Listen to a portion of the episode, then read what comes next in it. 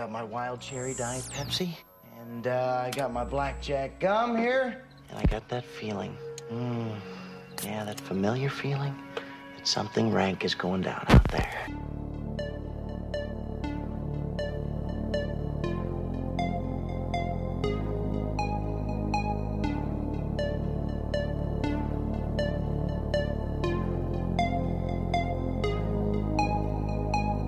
I'm funny how? I mean, funny like I'm a clown. I amuse you. I make you laugh.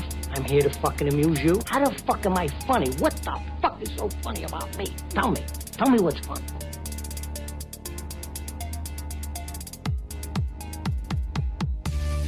Oh, me, sir. God damn it. Brothers don't shake hands. Brothers gotta hug.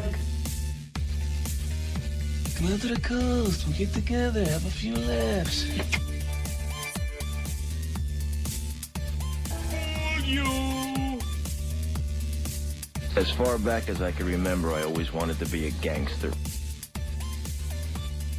You ever seen a grown man naked?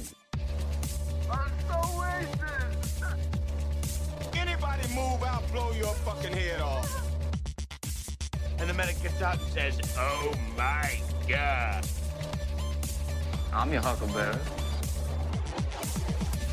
My advice to you is to start drinking heavily.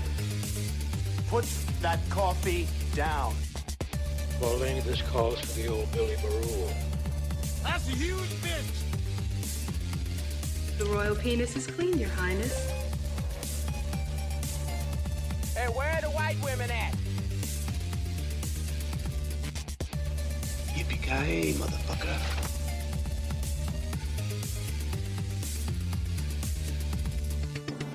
It's over, Johnny. It's over!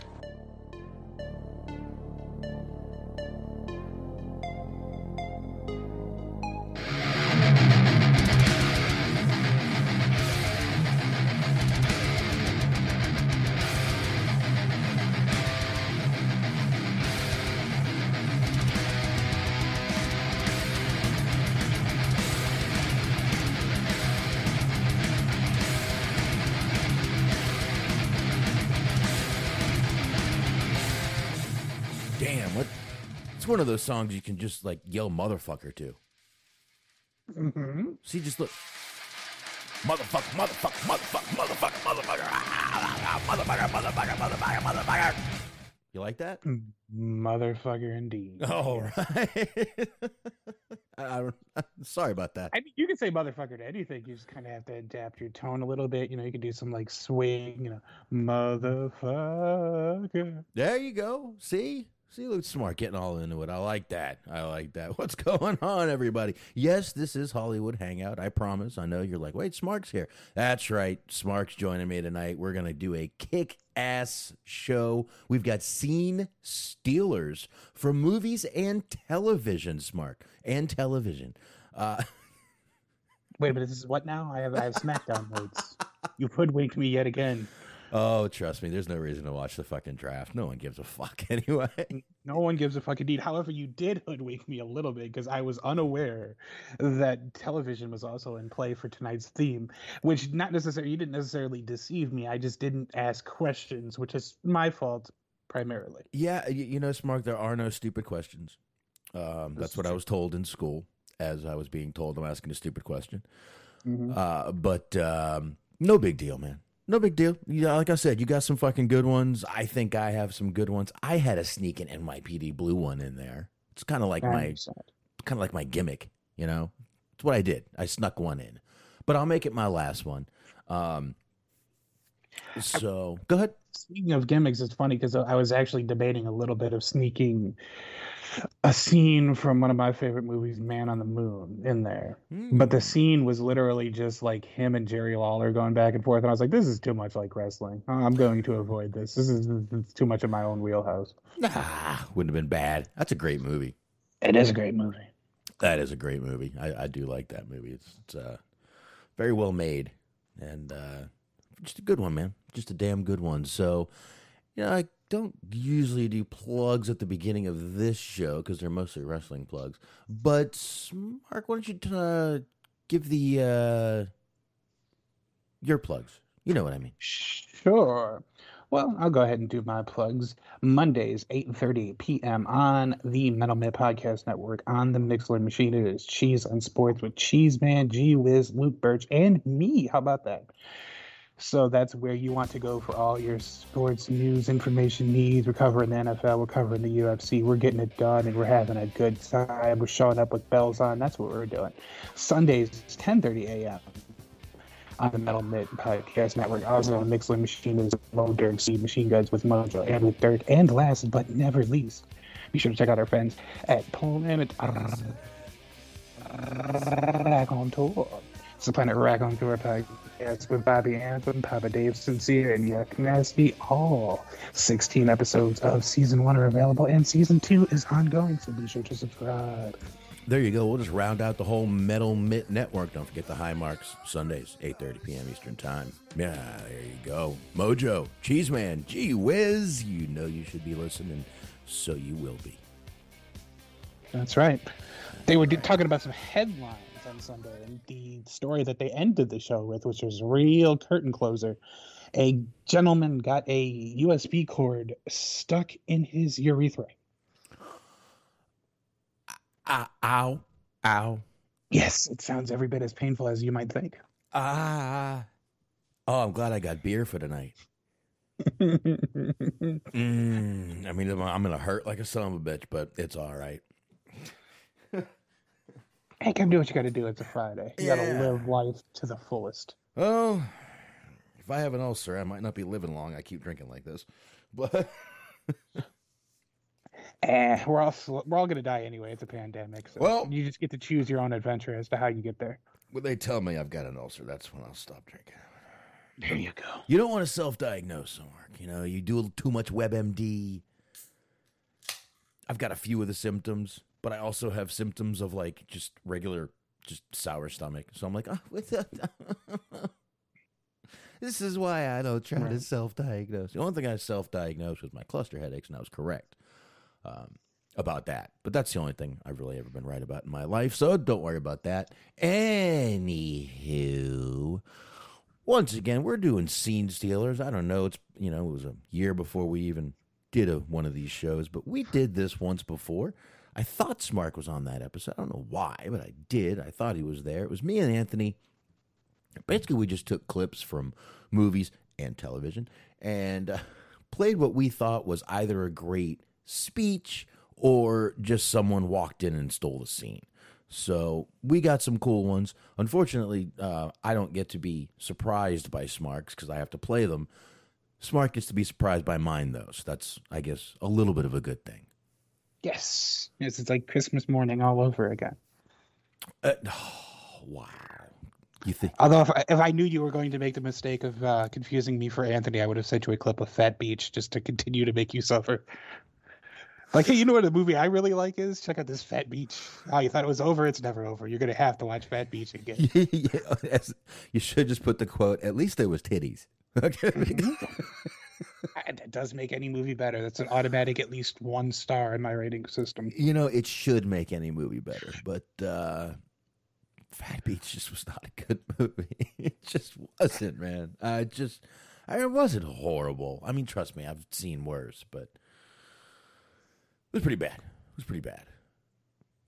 These Fun. things happen. Yeah, it was fun to watch. So, and there were some titties, which you know, I'm I'm, I'm always down to see titties. Always. That's right. always. So, but on the last show that we did of the scene stealers, um, was actually about a year and a half ago. We did it, and uh, basically, like I said, we play some clips. We'll talk about them. Talk about maybe you know, obviously, we're going to set them up a little bit. Uh, who wants to go first? Mark, you want to go? You want me to play one of yours first? Who wants to go first? I can go first. Okay. Uh, right, and if we're gonna go based on the order that I sent you, Yep. this is actually interesting. I decided to start with this one first because this movie was actually brought up on the original episode that we had done, but it's a little bit of a different scene. This is uh, Clerks, but I Anthony did this as well, but he decided to go a little bit more nuanced. I decided to go with the dick joke because that's just always easy for laughs.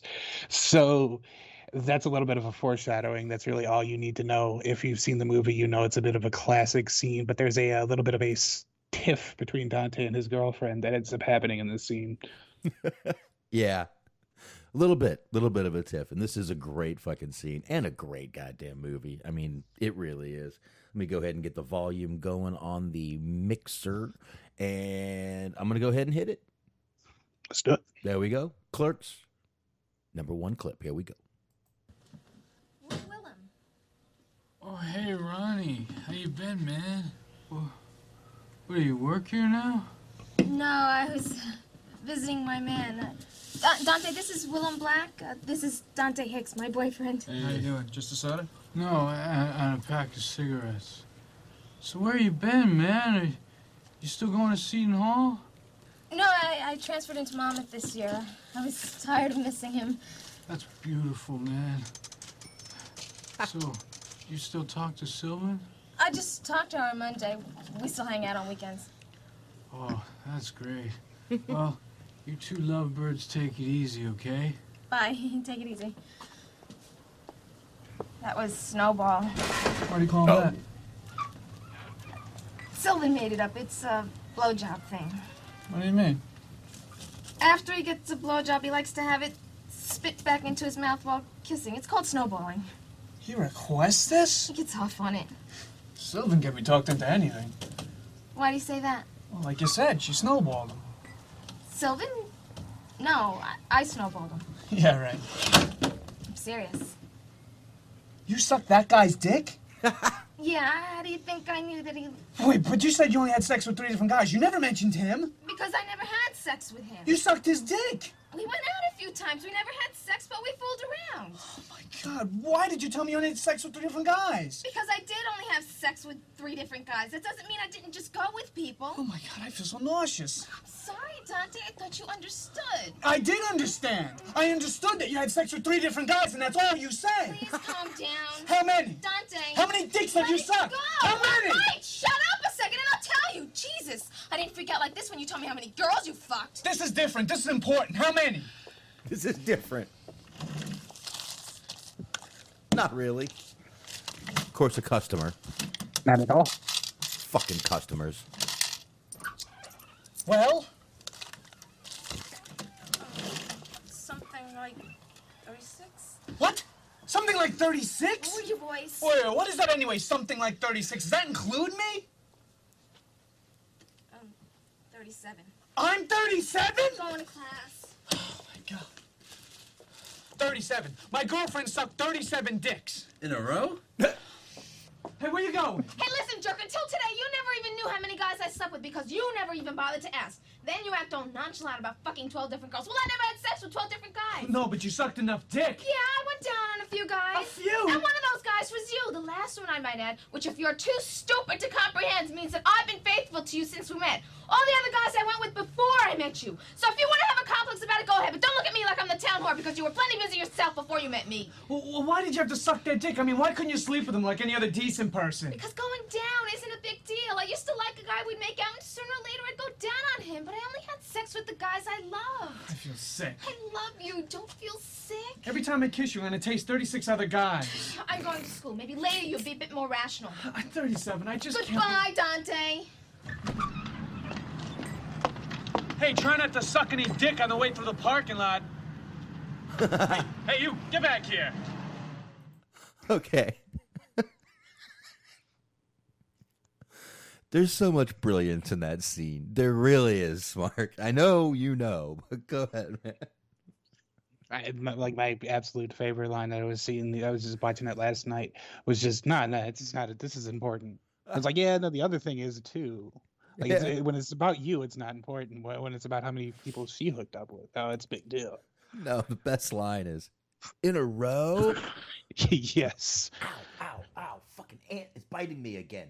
God damn it. There okay. you go. Get some pest extermination on the show. I try to slap it. Oh, now my fucking foot burns.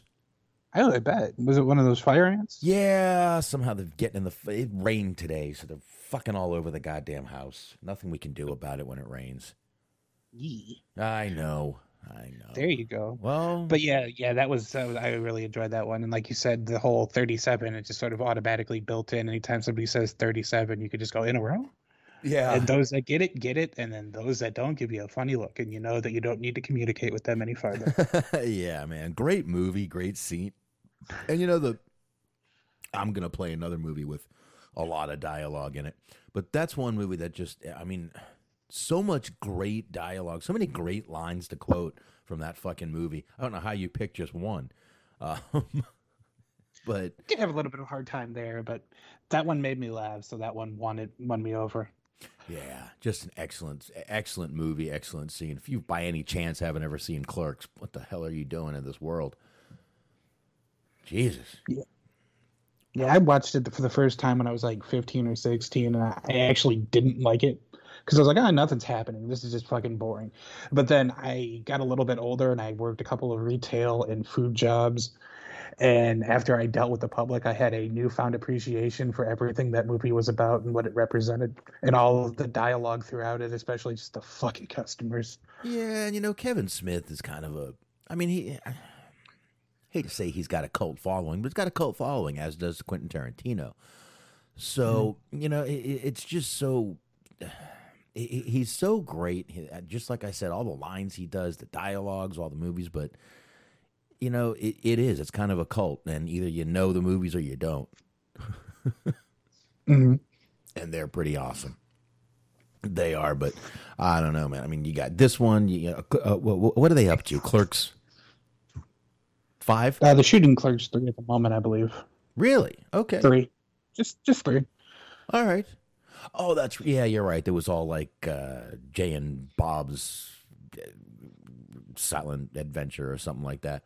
Uh, Silent Adventure Strikes Back or something like that. I forgot. Yeah. Well, you got them all right. It's just the order was a little bit off. Jay and Silent Bob Strike Back. It was like a playoff of the uh, Star Wars. Yeah, you know, literally, if I just looked up at the next to play, uh, it would have said Jay and Silent Bob Strike Back. So right, and, and, then plus they made a sequel off of that. So right, the, you know, the whole universe has a bunch of different ones. I think they're doing another Mallrats too at some point. So Ooh. they just a lot of sequels based on the same movies. That's another one that's just quotable as a motherfucker. Indeed, Mallrats is great. It's not a schooner. Sailboat. sailboat is a schooner. Shut up I think I think we I think me and Anthony did that one. I think we did that one. I'm pretty sure we did. I, am I'm, I'm, I'm guessing we did. I'm guessing we did. But I'll take a look while you continue on. All right. I guess that means it's my my turn. Sure. Oh right. That means I'm going to go ahead and pull mine up here. Now, like I said, I'll save my NYPD Blue for last. One thing I did play on the last episode was a scene from a movie called Glengarry Glen Ross. Now, I played the Alec Baldwin scene, which is one of the greatest scenes in the movie. But there's also a scene near the end of the movie that's that I actually mentioned on that show. I had a hard time picking it. Now I can play it. It was Al Pacino. Um, this movie had, I mean, this was a star-studded cast: Al Pacino, Jack Lemmon, Alec Baldwin, Alan Arkin, Ed Harris, Kevin Spacey. Uh, and and the list keeps going and going and going. It was a really big movie based on sales, real estate sales. Kind of took you in the back in the back room of what it's like to be a real estate salesman. But in the middle of the movie, they the the the company gets robbed, and they think it's an inside job. It is, but you don't find that out to the end of the movie. But at one point, Al Pacino is who plays Ricky Roma, uh, Pacino is trying to save a sale that he made the night before. A guy came in, uh, he met, met a guy at a bar, he got him on a sale, and the next thing you know, the guy comes in and he's trying to get out of the sale.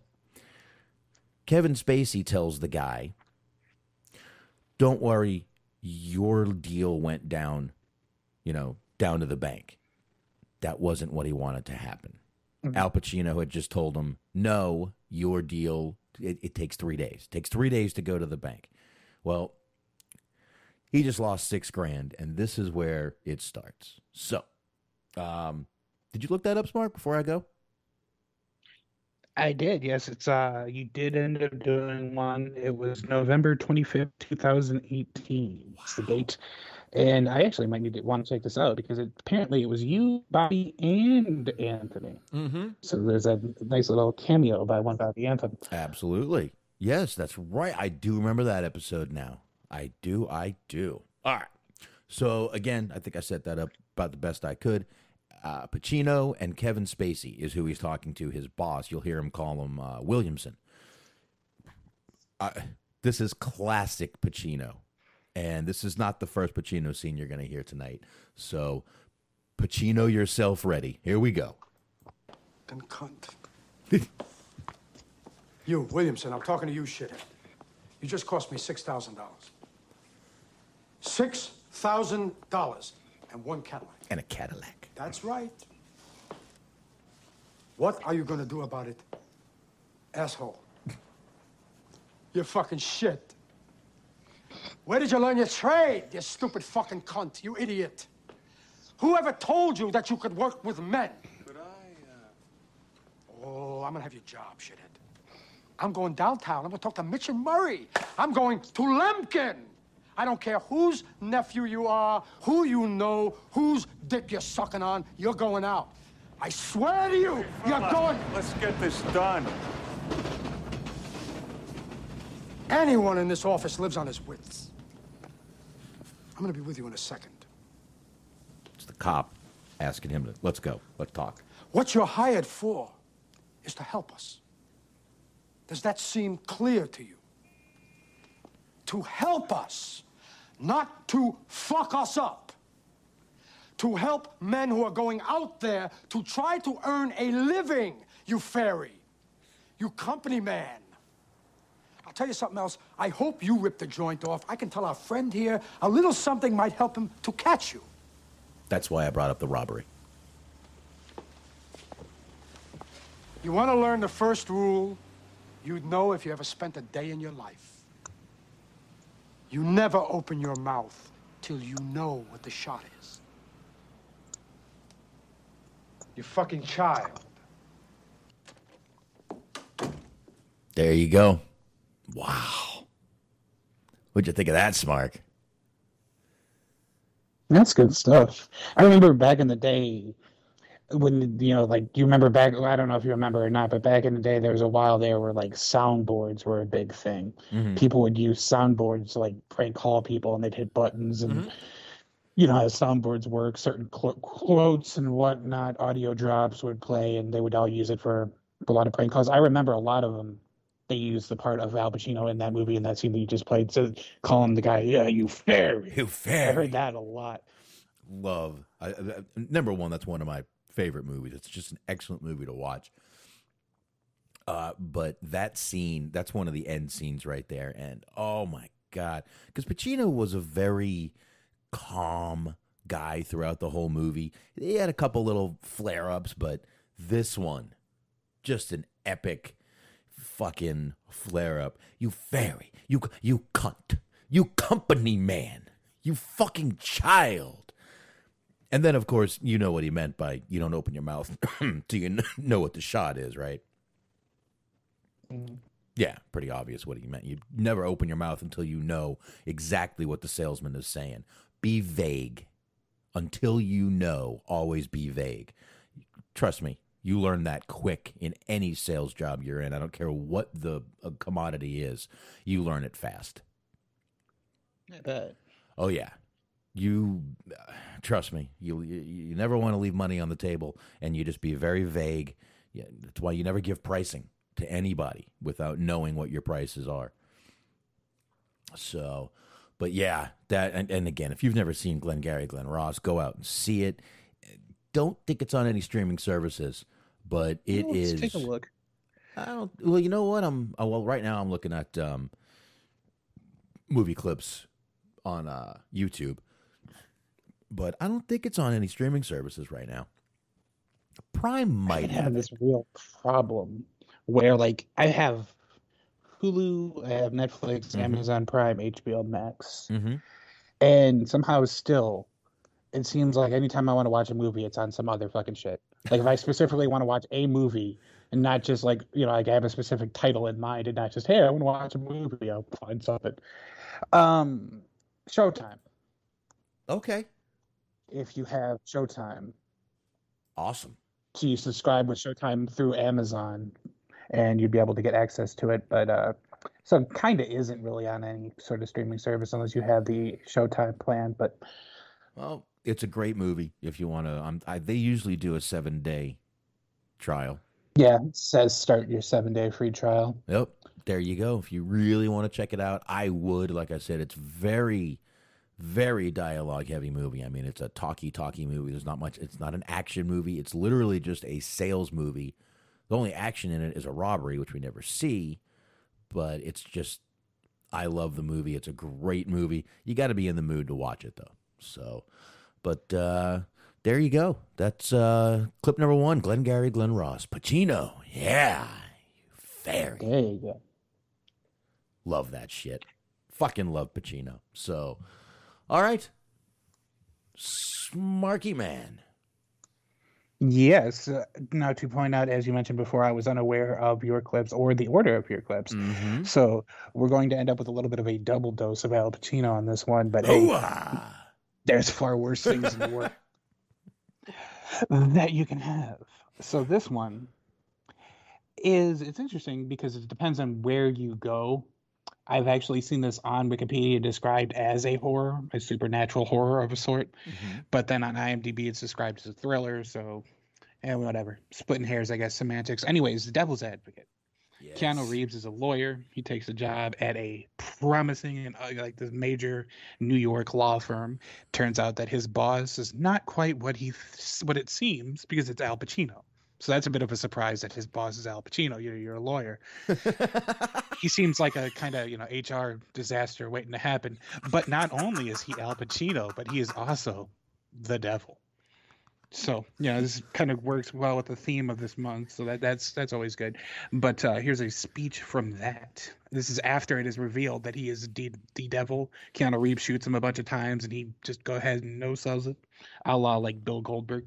Oh, I'm gonna. I, I another dude. Like I said, this is another great one. Another. I mean, talk. This is really classic Pacino. This is where he was really getting gravelly in his voice. Yeah. There's actual nuance. He wasn't just shouting at people for like an hour and a half, which I mean, that's kind of where he's at now. But God bless him, he's earned that right. Yeah. There's. I mean, this this scene is not only great, but it's even got a couple funny lines in it. So here we go. Let's uh let's do this. Let me give you a little inside information about God. God likes to watch. He gives man instincts. He gives you this extraordinary gift, and then what does he do? I swear, for his own amusement, his own private cosmic gag reel. He sets the rules in opposition. It's the goof of all time. Look, but don't touch. Touch, but don't taste. taste, don't swallow. and while you're jumping from one foot to the next, what is he doing? He's laughing his sick fucking ass off. He's a tight ass. He's a sadist. He's an absentee landlord. Worship that? Never. Better to reign in hell than serve in heaven, is that it? Why not? I'm here on the ground with my nose in it since the whole thing began. I've nurtured every sensation man has been inspired to have. I cared about what he wanted, and I never judged him. Why? Because I never rejected him. In spite of all his imperfections, I'm a fan of man.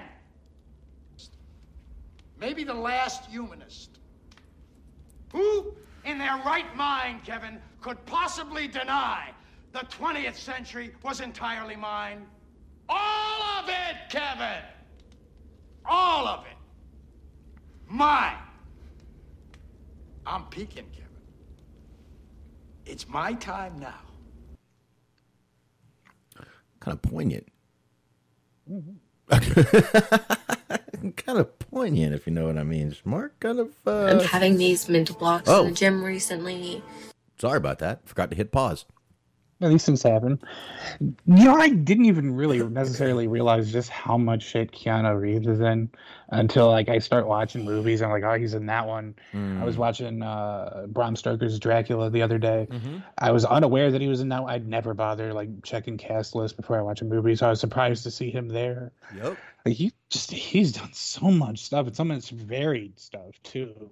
Yeah, I watched uh, Point Break a few weeks ago with him in it. Uh, another Mhm. great one.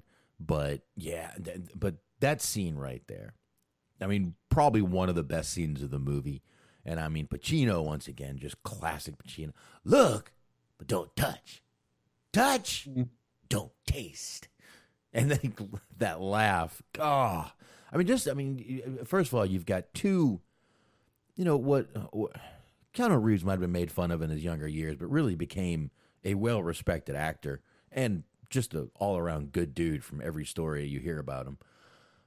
But I mean, you got those two big actors in there, and it's just, I mean, both of them. And I forgot about um, Keanu Reeves' little Louisiana accent in that scene. That he had a Louisiana accent throughout this movie.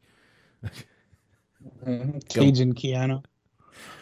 Trust me, it's better than Cajun. Fucking Steven Seagal.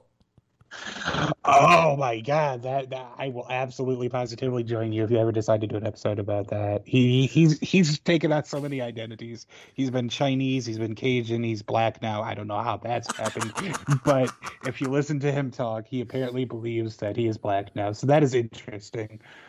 Really? Oh, I got to hear this. Mm, I wish I could give you like a specific clip, but Nah. it's just sort of modern day Seagal. Nah, don't worry about it. Don't worry about it at all, man. Oh, he he did that bounty hunter show. Actually, no, he was. that a- would be a good clip. Oh no, no, no. He was a cop. Okay. It was called Lawman with Steven Seagal, and he was an actual cop in the show.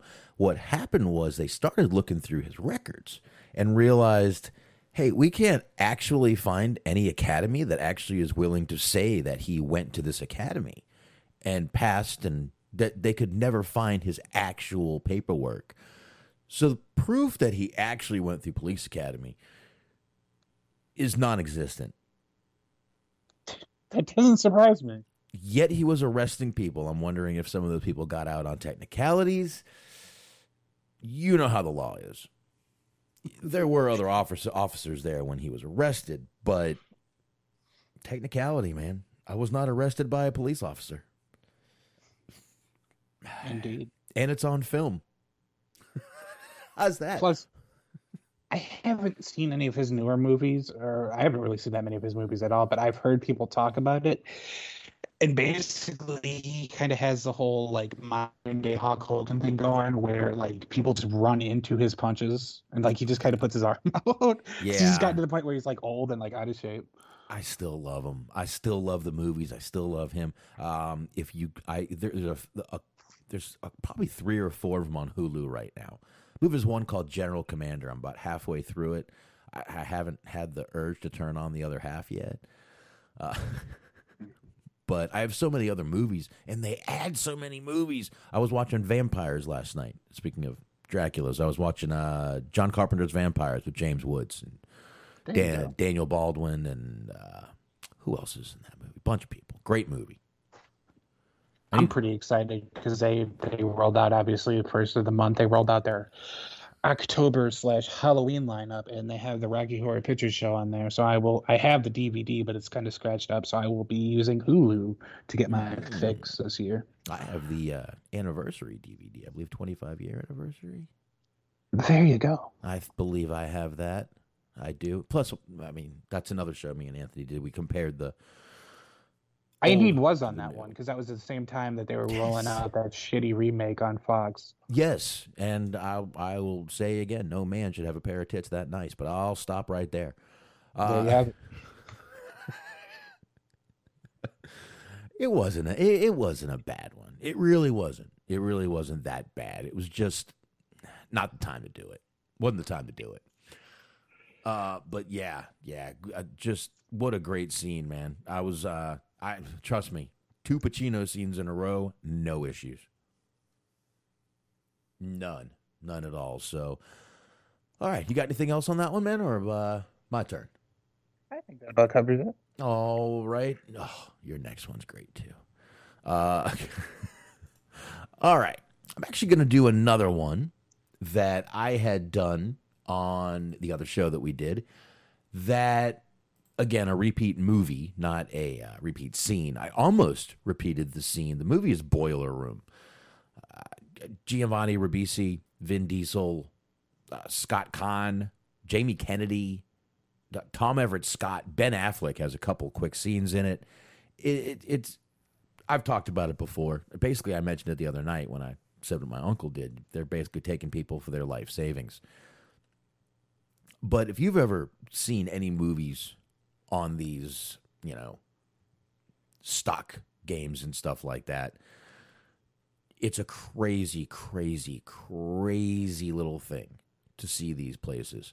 But this one here is right when they're about to get a sale. It's uh, Giovanni Ribisi, and then you're going to hear Vin Diesel talking. It, it's just, it's great. I love this scene. I love this movie. And here we go. I've got volume, and I'm about to hit play right now. Here we go. I'm really busy, sir. No, look, I, no, I understand, doctor. I'm, you know, I'm really busy here myself. Look, we're gonna come back to you in one month with one idea and one idea only. You know, if you like what we have to say, great. You know, we'll we'll do business. If not, I mean, worst case scenario, you're gonna hear yourself a new business idea. You, Whoever took that X-ray, it is useless. we're gonna part as friends. That's fair, right? Of what? D- Doc, are you working with a million dollars in the market right now? Who is this again? And you know, tell me something. You're a doctor. Have you ever heard of a drug called Benadryl? It's being manufactured by MSC Pharmaceuticals. No. Well, listen, listen, okay? Listen, it's in the third stage of FDA approval, all right? Word is it's going to be approved within the next three months. And it could be tomorrow for all I know. But, you know, I, I, you know, I'm getting ahead of myself, and you're real busy over there. So why don't I just send you out the information you requested about the firm? No, wait, wait, wait, wait, wait, wait, wait, wait, wait. Forget the info. Forget the info. Let's talk about this now. Okay, Smark. I want to mention this one more time. That was the takeaway again. The takeaway. You see, he sold him, and he he he sensed the guy biting. He goes, "You know, I'm I'm, I'm getting ahead of myself. Why don't I just send you the info? You can think about it." He's got the fish on the hook. Now he's not supposed to close his own because he's not. Uh, what do you call that? He's not a Series Seven. He's not legally allowed to close his accounts yet.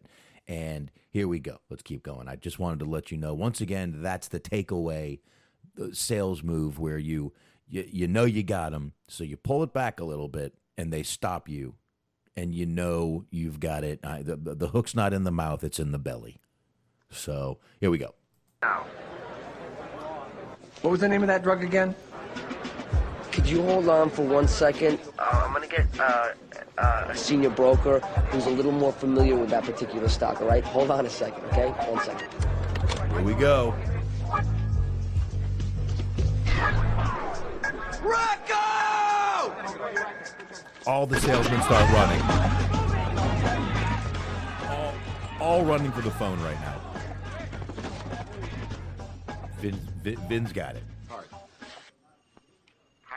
Hi, Jacobs. This is Chris Marlin over at JT Marlin. Marlin? Right, he's my father. He's my mother. So my associate tells me you're interested in one of our stocks. I will call her back. Uh, yes, uh, MSC sounds like it might be interesting. Might be. Might be doesn't sell stock at the rate Got him on speaker here, by the way. Jacobs, we're talking very high volume here. Oh, well, I still have to run it by my people. That's great, Doc, if you want to miss yet another opportunity here and watch your colleagues get rich doing clinical trials, then don't buy a share and hang up the phone. Well, hold on a second now. I didn't say that. I just want to talk about it some more. Honestly, Doc, I don't have the time. This stock is blowing up right now. The whole firm's going nuts. Hold on, let me open up the door to my office. I'm gonna come. Oh, See that, Doc? That's my trading floor. Scott Now I have a million calls to make to a million other doctors who are already in the know. I can't walk. The takeaway again. Double Okay, okay, let's do this. in the belly. Now, since you're a new account, I cannot go any higher than 2,000 shares. I'm sorry. 2,000? Are you nuts? That is way beyond what I was thinking. 2,000? Jesus. Listen, I'm curious. Why can't you sell me any more than that. well, we like to establish a relationship with our clients on something small before we get to the more serious trades. Let me show you several percentage points on this small trade, and then we'll talk about doing future business. That sounds good. Uh, give me the 2,000 shares. Done. You sure you can't do any better on this one? I'm sorry, Dr. Jacobs. I can. I'm sorry. Oh, all right, we'll start with this trade then. Great. I promise we'll swing for the fences on the next one.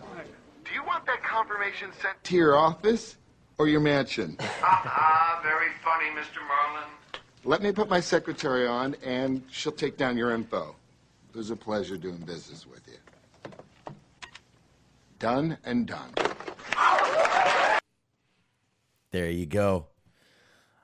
I mean, that's a classic. First of all, the first thing you do, Smark, you never let them talk to anyone else. You never let them off the phone. You either make the sale or you don't. I learned that when I was doing debt settlement sales. It, it, anyone who said they're going to call you back didn't. Very rarely would they. Never let them talk to anyone else. Never let them run it by anybody. Get them then, get them now, or you're not going to get them at all. That's it. So I maybe that's why these kind of movies have a little bit of a connection with me because I've done so many sales jobs. I'd be doing sales now, except I'm under a non compete. Right. So, but I don't really give a shit at this point. I'm ready to get the fuck out of there. But anyway, uh, yeah, that's just another. I mean, a, a, another great movie, and it, you know, it's about stocks, and he, they find out that all those drugs they're selling are bullshit, complete bullshit. It's nothing. It's air. These stocks will never make Mhm. money. They're penny stocks that these guys are. It's kind of like Wolf of Wall Street shit. You know, they're Right. They're bullshit penny stocks that they're gonna dump as soon as they, you know, they they're gonna pump up the, you know, the uh, well, what they're going for on the market, and then once they start dropping, they're all gonna get the fuck out while it's high, and they know when it's gonna drop because they're the ones that are gonna drop it. It's insider trading. It's there you have it. This is the shit Martha Stewart went to jail for, dude.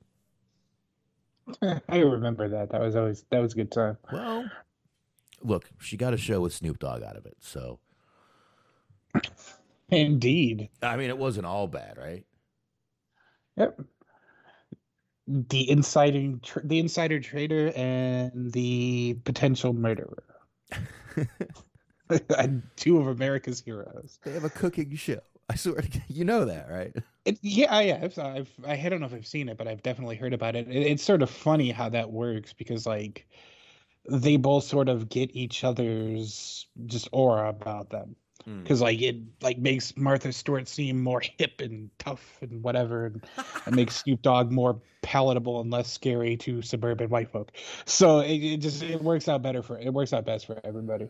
It's mutualism, is what it is. Ac- Actually, I think Snoop Dogg is very unintimidating to uh, su- uh, suburban white folk. To be honest, Pretty much. I mean, it's hard to be scared of somebody when they're just like perpetually high. yeah. I mean, he's not going to do much. Well, probably not. I mean, there's got. I mean, I'm perpetually high, pretty much. It's actually moderately topical because they just the other day announced that they're uh, he's going to be a part of the Super Bowl halftime show. Really? Who yeah, else? it's going to be Snoop Dogg, Dr. Dre, Eminem, Mary J. Blige, and Kendrick Lamar. Based on memory, I might have got, I might have missed somebody, but I think that's it. Snoop and Dre back together? Yep, they're palling around. They might be doing the watch too. You never know. Oh, I might have to watch that shit. Might, Yeah. have, might, have- might, might have to watch a little Super Bowl. I used to. I just haven't in so long. But uh, yeah, there you go. So uh, yeah, once again, Boiler Room, another excellent movie. Uh, and once again, it was one that I had originally on the original show. I played the clip of Ben Affleck, that little. That he he kind of did an Alec Baldwin thing in there. He came in, took over the scene, bam. This one, I believe Vin Diesel was the guy who just kind of walked in, took over the scene. But you know, he goes from that badass Vin Diesel to that smooth talking. He plays a Jewish kid in here, smooth talking Jewish kid who just you know just a I, I I'm not saying the guy's got this great acting range, but I thought he stole the scene there. There you go. So that brings up you, Smark. Yes, you mentioned Snoop Dogg. So, what a better segue could you possibly have? One of Snoop Dogg's all-time favorite pastimes. Uh, this movie is Half Baked. This was a movie that I watched like as a kid, which I probably shouldn't have. I was about probably about nine or ten years old when I saw this for the first time. So I was within the perfect demographic of that. Oddly enough, when Chappelle's show first started, I knew him as oh hey cool, the guy from Half Baked has his own show. Whereas I feel like nowadays retroactively people would be watching it because they love Chappelle's show. But um, it was actually written by Dave Chappelle and Neal Brennan, who were both the co-writers of Chappelle's show. So it's kind of got a little bit of that humor in there. It didn't really do too well in the theaters, but I personally enjoyed it quite a bit. I think it's funny. I think it's a good movie. They they they didn't necessarily like the way that it turned out because anytime you try to write a movie, there's all these kind of rewrites and studio suggestions and shit like that. So a lot of the best ideas tend to get trampled on. But that being said, this particular scene, um, their friend Kenny gets sent to jail for he ends up fe- feeding a police horse that's diabetic all these terrible foods and the horse ends up dying he gets sent to jail. Yep. they got to figure out a way to get him out of jail. They start selling weed. Well they end up drawing the ire of a larger scale competitor who decides to send them a message by murdering their dog hmm. scarface's dog in particular. They come home they find him they end up having a funeral for him and this and so this is where but they're trying to figure out how it is that he met his untimely end. And there's a theory that is lobbied about, and that's what we're about to hear. Yes, and by the way, uh, Kenny is played by Harland Williams, who is an incredible comedian. Incredible comedian. He goes on. He goes on stage half the time with no, no material. He just talks to the audience. He had a podcast before a lot of people, before it became like fashionable. Like I remember hearing like knowing of his podcast like probably 2010, 2011. I don't know if he still does it. It's called the Harland Highway. Wow, he's a he's an incredible comedian, and uh, the same can be said about Jim Breuer. Incredible comedian. If you've never seen heavy metal comedy, oh my God, Jim Breuer is such a talent at you know he can do impressions of Brian Johnson and all these '80s metal bands. Excellent, and he, we're going to hear from Jim Breuer right now. So here we go. I'm going to go ahead and let it rip. I was killing a little time there, Smark. Here we go. I think it's more complex than that. More complex than that. You know what I think happened? You want to hear what I think, man? First of all, to understand what happened to Killer, you gotta understand who Killer the dog was. Now, Killer was born to a three-legged bitch of a mother. He was always ashamed of this, man. And then right after that, he's adopted by this man, Tito Leibowitz. He's a small-time gun runner and uh, Rottweiler fight promoter. So he puts Killer into training. Next thing you know, Killer's good. He is damn good. But then, he had the fight his life. And pitted him against his brother Nibbles. And Killer said, no, man, that's my brother. I can't fight Nibbles. And he made him fight anyway. And Killer he killed Nibbles. And Killer said, that's it. He called up all his fights, and he started doing crack, and he freaked out. And then in a rage, collapsed. And his heart no longer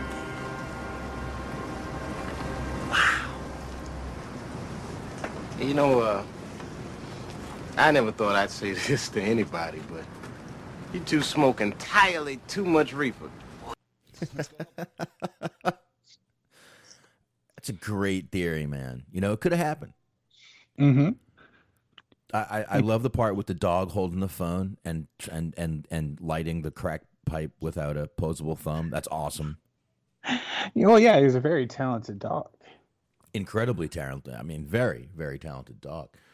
But another fucking incredible movie, man. Such a good movie. It's so funny, and it's weird you say that. You know, they didn't like the way it turned out. I thought it turned out like a really good movie.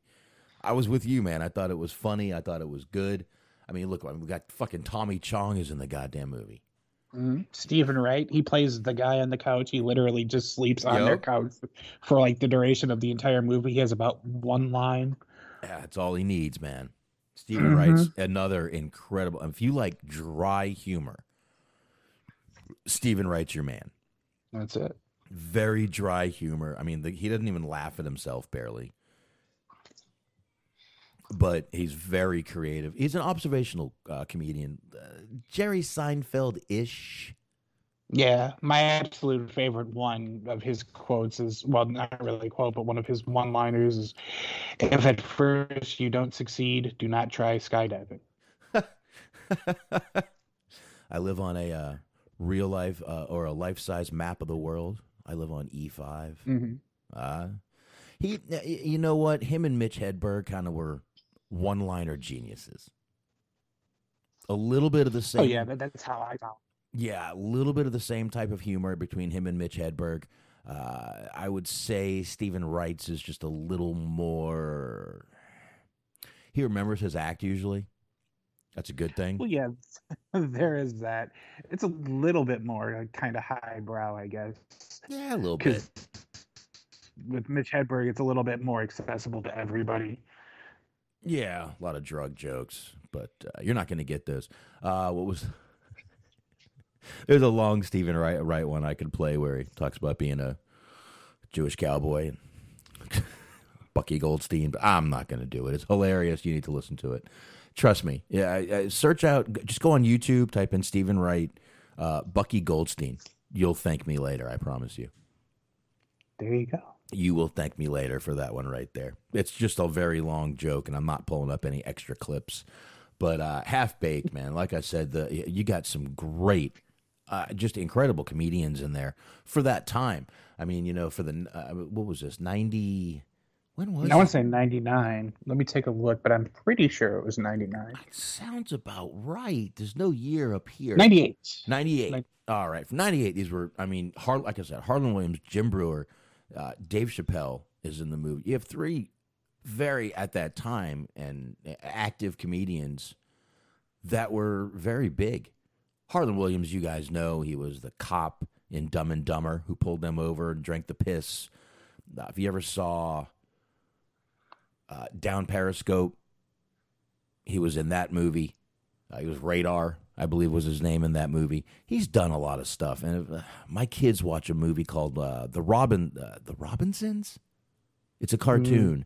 I believe it's the Robinsons or something like that, and he plays the robot in there, the voice.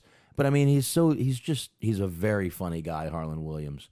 And again, David Chappelle, who was fucking exploding at the time, and Jim Breuer, who's I mean, still doing comedy, still still hilarious, still funny as hell. Uh, uh, my God, Actually, you know, speaking of comedians, and I, I actually forgot to mention, Snoop Dogg was actually in this movie. I wasn't even, I hadn't even remembered that part because they were doing different types of potheads.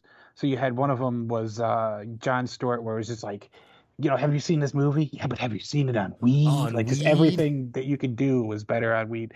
Snoop Dogg was he was a scavenger smoker, so like anytime Yes. somebody had weed, he would just show up and like take it from them. Essentially, uh, Tracy Morgan was in this briefly as well.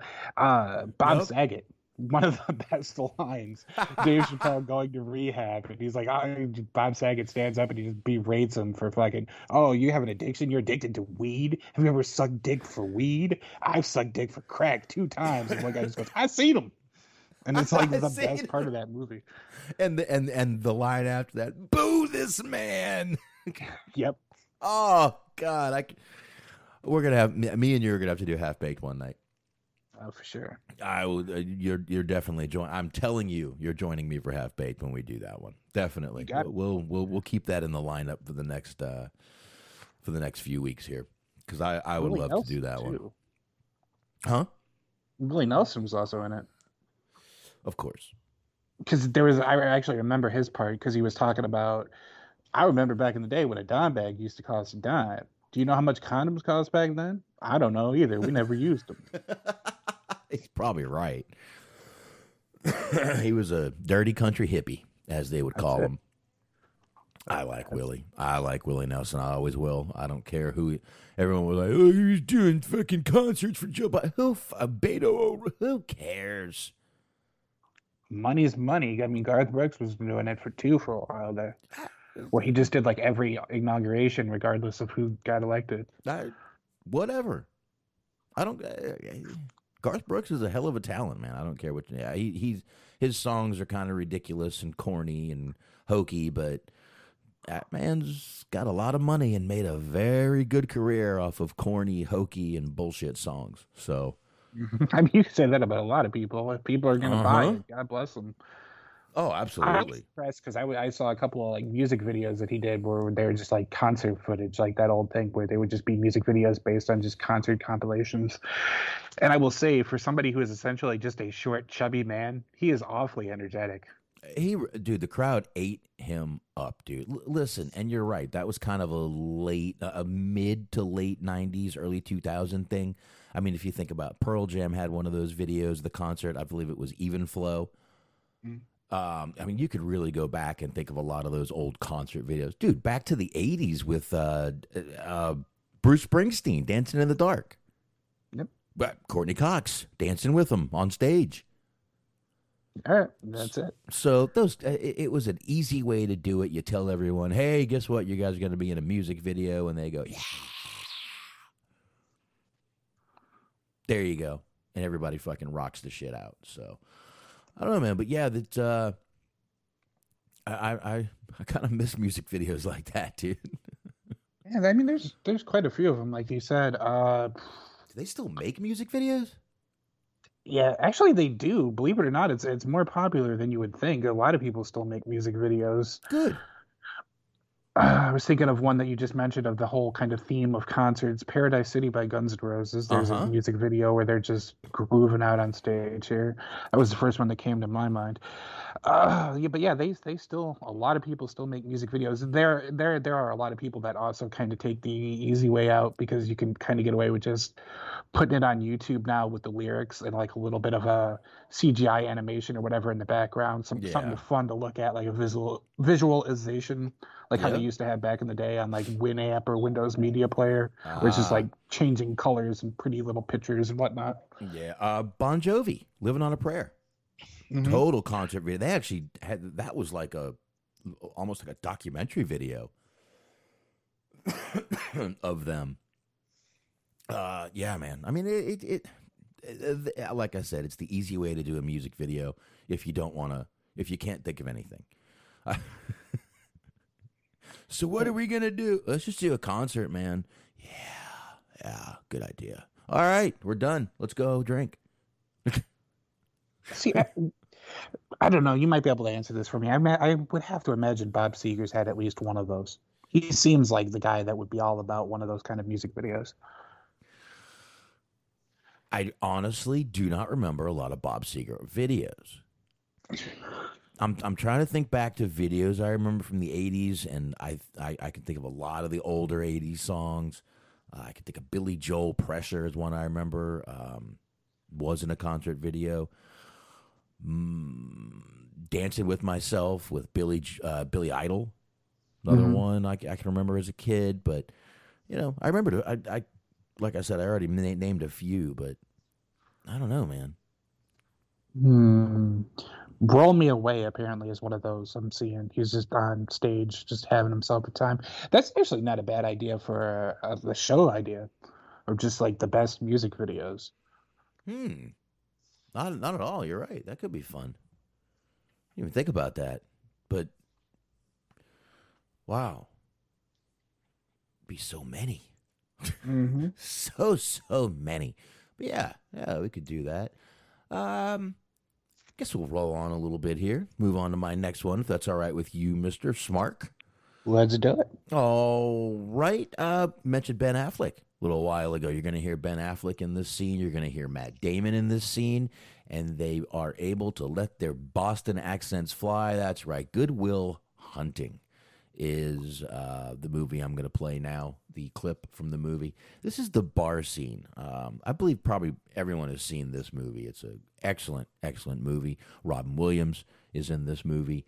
Uh, just a really, really good movie. Matt Damon basically plays a genius who is a troubled kid. He's got a lot of shit going on. He meets a girl who you're going to hear her lovely accent in this movie coming up.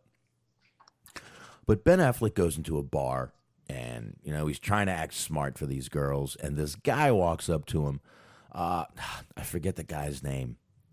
Um, give me a second. I've got the, I've got it right here. I don't know what he was. Now Casey Affleck, you're also going to hear in this movie at the end. Ben Affleck's brother. I'm trying to figure out who that guy is, and I, I could figure out his name an easier way because he was in and he was in NYPD Blue for half a season. Hold on. There you go. There you have it. Hatcher, NYPD Blue.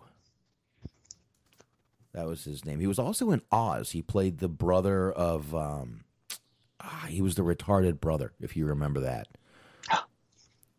Yes. Can't say that word anymore. Well, that's what he was. Shame on you. Yeah, That's, well, he was. That that's what he was. I, I struggle with the nomenclature of what the proper acceptable term is nowadays. I haven't seen Oz though. That's one of those that I kind of Oh. want to see, but I just there's so many fucking TV shows that I want to get around to watching. Ah, there you go. Scott William Scott William Winters is this guy's name. Been in a decent amount of stuff, um, but yeah, that's him right there. Um, let's jump on his IMDb and see exactly what more you might know him from. Uh, Pe- People vs. Larry Flynt. That's right. He was in that Oz. His name was Cyril O'Reily. That's right. He played uh, O'Reily's brother in that in that show. I was trying to think of that name but uh, been in a lot of different TV shows. He was in NCIS for six episodes. Criminal Minds, I remember that episode he was in. Uh, one episode. Blue Bloods, I forgot he was in an episode of Blue Bloods. A few episodes of Law and Order SVU. Remember that? Oh, that's right. He was a, a detective in that show. So was his technically brother in uh, from Oz was a detective in SVU in the early series too. Hmm, interesting, huh? There you go. So there you go. That's who you're going to hear. That's the guy's name. I didn't want to go past that without bringing that up. But anyway, Good Will Hunting, probably one of the best scenes of the movie, and the last line is even better, where the guy goes, "Ah, my boy's wicked smart." I love these accents. I, I I hear these accents. I've got a ton of family from Boston, so let's roll.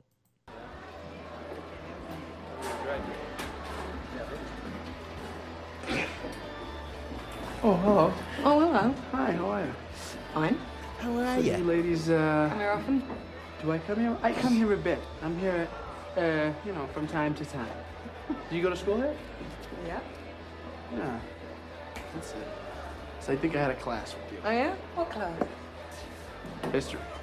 Maybe. Yes, I think that's what it was. You don't necessarily might not remember me. You know, I like it here. It doesn't mean because I go here I'm a genius. I am Hey. very smart. Hey, how's it going? How are you? Good, you Smart. You want it? What, I don't. uh, what class did you did you say that was? history. History. Yeah. Just history? It must have been a survey course then, huh? Yeah, it was. It was surveys. Right. You should check it out. It's a good course. It's good, be a good, class. How'd you like that course? You know, frankly, I found the class, you know, rather uh, elementary. Elementary. You know, I don't doubt that it was. Yeah. I uh I remember that class. It was um it was just between recess and lunch. Clark, why don't you go away? Why don't you relax? Why don't you go away? I'm just having fun with my new friend, that's all. Wait, we could have a problem? No, no, I no, no, understand. no. There's no problem here. I was just hoping you might give me some insight into the evolution of the market economy in the southern colonies. My contention is that uh, prior to the Revolutionary War, the economic modalities, especially in the southern colonies, could most aptly be characterized as agrarian pre-capital. All right, of course that's your Hang on a contention. second. You're a first-year grad student. You just got finished reading some Marxian historian, Pete Garrison, probably. You're gonna be convinced of that till next month when you get to James Lemon. Then you're gonna be talking about how the economies of Virginia and Pennsylvania were entrepreneurial and capitalist way back in 1740. That's gonna last until next year. You're gonna be in here Funny. regurgitating Gordon Wood. Talking about, you know, the pre-revolutionary utopia and the capital forming effects of military mobilization. Well, as a matter of fact, I won't because Wood drastically underestimates the impact Wood, of social Wood drastically underestimates the impact of social distinctions predicated upon wealth, especially inherited wealth. You got that from Vickers. Work in Essex County, page 98, right? Yeah, I read that too. Were you going to plagiarize the whole thing for us? Do you have any thoughts of, of your own on this matter? But you, is that your thing? You come into a bar, you read some obscure passage, and then pretend you, you pawn it off as your own, as your own idea, just to impress some girls, embarrass my friend. See, the sad thing about a guy like you is in 50 years, you're gonna start doing some thinking on your own, and you're gonna come up with the fact that there are two certainties in life. One, don't do that. And two, you dropped 150 grand on a fucking education you could have got for a dollar fifty in late charges at the public library. Yeah, but I will have a degree. And you'll be serving my kids fries at a drive-through on our way to a skiing trip. yeah, maybe. Yeah, but at least I won't be unoriginal. But I mean, if you have a problem like that, I mean, we could just step outside. We could figure it out. Oh man, there's no problem. It's cool. It's cool. cool. Fucking damn right, it's cool. How you like me now? My boy's wicked smart. There you go. Now, Smark, have you seen Good Will Hunting? I have. You have. Now, just so everyone knows, if you haven't, it is on Hulu right now, uh, playing. Matter of fact, it's probably going to get watched by me in the next few days, actually, because I need to. Um, but yeah, it's a, a a great movie, and Matt Damon just plays. A, you know, it seems like he he really. There's another guy who you know just a career didn't really just started out great and just got better. I mean, he did all the all those Jason Bourne movies, which those are fucking excellent. Have you seen any of those? Um, no, I haven't seen any of the Bourne Identity movies. Oh, those are good. I mean, action packed, and the fight scenes are amazing in those movies. They really are good. But I just love the the the, again some of the things in this movie. I don't understand half of what they're talking about, to be honest with you, in this movie. But mm. he just plays this genius guy, and he's just you know all troubled, gets into trouble, fights. Matter of fact, they're you know Ben Affleck's got a cut on his face, and Matt Damon's lip is split open from a fight they were in before and you know they're about to get into another fight. But I got to tell you, that's Boston for you. Mm-hmm. Those are South Boston born and bred. They fucking drink. They fucking fight. They fucking fuck. That's what they fucking do in fucking Boston. That's it. And like I said, I love those accents. I grew up with those accents, but most of my family still has those accents. I, I have a lot of family in Boston, so the accent just kind of always stays. Yeah, yeah, it does. I went to school with a couple of people that were from that area. Mm. And like I wanted to give them shit, but I had a much thicker accent than I currently do at this moment. So it's like I can't really say anything. Uh, those and you know my parents have been been out of Boston for for years. I mean, since I was six years old, pretty much. But certain words they still say. You know, my dad will go, "Oh, I came up shot." I'm like, you, it, "There's an R in that word. Mm-hmm. You can add it. It's okay now. You live in Texas. You're allowed to." Uh, it's, it's I, my mom does the same thing. My grandmother, who's been out of Boston even longer, just never lost the accent. Like I said, when I do the old Jewish lady, I'm basically just impersonating. Oh, all right. Let me close that one out, which brings up, oh sir, it is you, and you got one. I've I've never seen this one, man.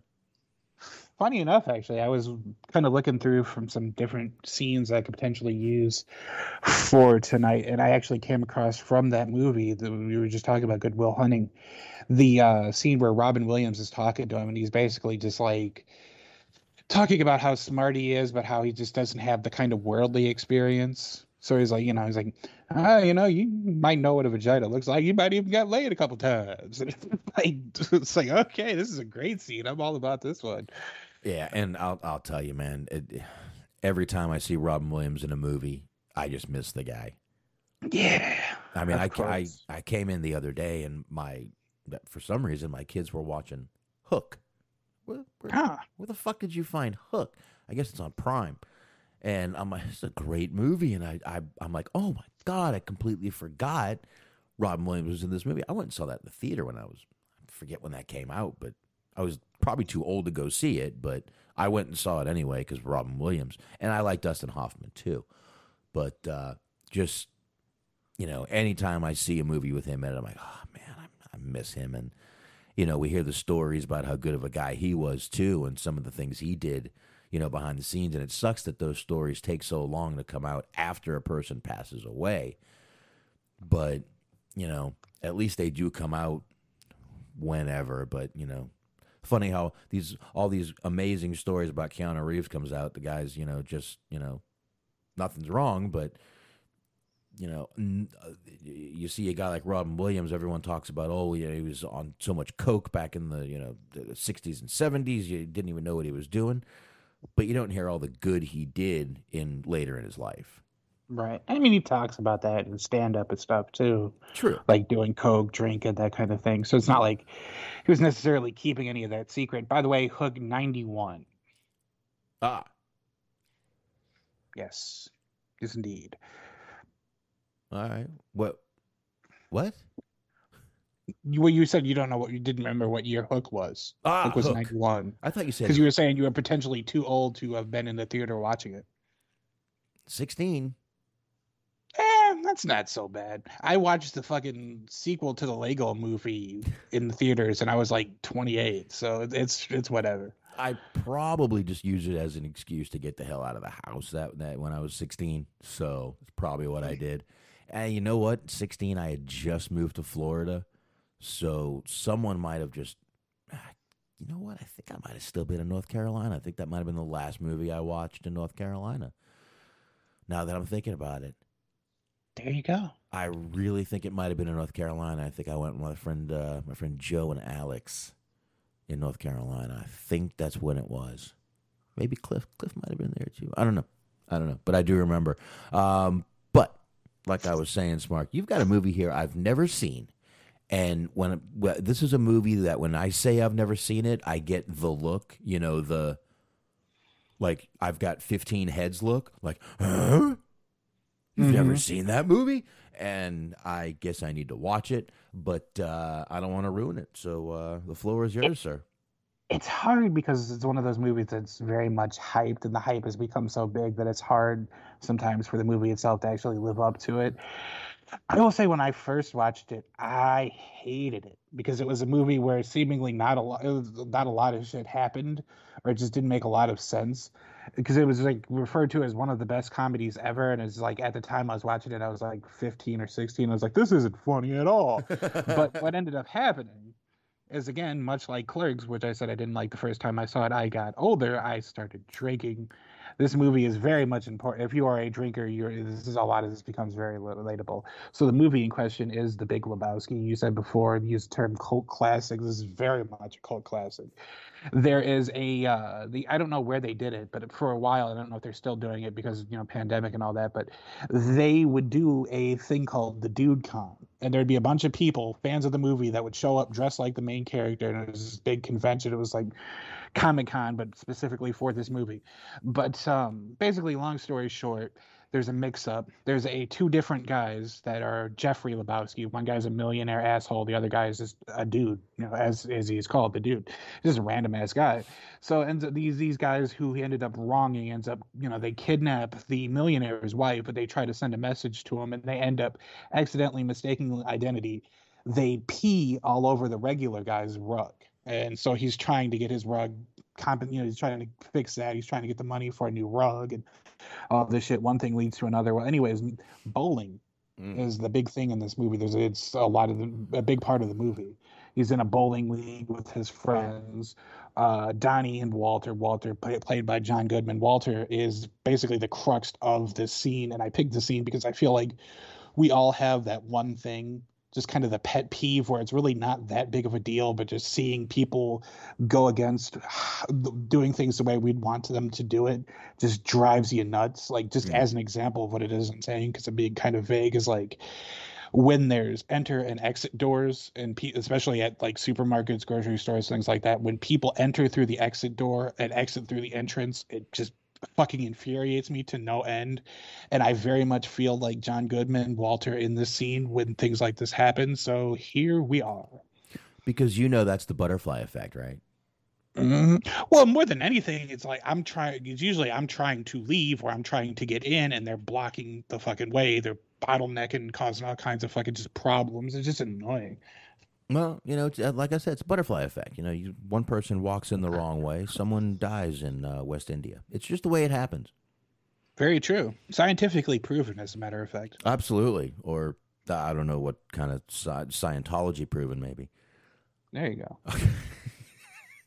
All right, let's uh, let's get this thing rolling here. Big Lebowski, here we go. I'm slamming it tonight. Steve Buscemi. You guys are dead in the water. All right, way to go, Donnie. If you will it, it is no dream. Fucking 20 minutes late, man. What the fuck is that? Theodore Herzl. Jeff Daniels, right? State of Israel. If you will it, dude, it is Indeed it no is. dream. What the fuck you talking about, man? The carrier. What's in the fucking carrier? Oh, Cynthia's dog. I think it's a Pomeranian. Oh, I can't leave him home alone or he eats the furniture. I'm watching it while Cynthia and Marty Ackerman are in You Hawaii. brought a fucking Pomeranian bowling? That is not a brought Pomeranian. it bowling. I didn't rent its shoes. I'm not buying it a fucking beer. He's not taking your fucking turn, dude. Man, if my fucking ex-wife asked me to take care of her fucking dog while she and her boyfriend went to Honolulu, I tell her to go fuck herself. Why can't you board it? First of all, dude, you don't have an ex. Secondly, this is a fucking show dog with fucking papers. You can't board it, it gets upset. Its hair falls out. Walter. Fucking no. dog has fucking papers. Over the line! Huh? I'm sorry, Smokey. You were over the line. That's a foul. Bullshit. Market eight, dude. Uh, excuse me. Market zero, next frame. Bullshit, Walter. Market eight, dude. Smokey, this is not 'Nam. This is bowling. There are rules. Hey, Walter, come on. It's just, hey, man, it's smoky, so his toe slipped over a little, you know? It's just a game, man. This is a league game. This determines who enters the next round robin. Am I wrong? Yeah, but I wasn't. Am I wrong? Yeah, but I wasn't over. Give me the marker, dude. I'm marking an eight. Smokey, my friend. Oh, You're entering a world of pain. Walter, man. You mark that frame in eight, you're entering a world of pain. Fucking Arn Anderson. I'm not. A world of pain. Look, dude, I, this is your partner. Is the whole world gone crazy? Am I the only one around here who gives a shit about the rules? Market zero! They're calling the cops, man. Put the piece away. Market zero! Walter, put the piece away. Walter? You think I'm fucking around here? Market zero! All right, it's fucking zero. You happy, you crazy fuck? It's a league game, Smokey. At least he unloaded. Okay.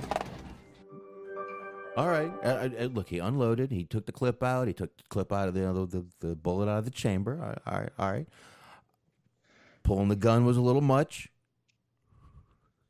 That was a great fucking scene, man. I'm glad I've never seen that. But that was awesome.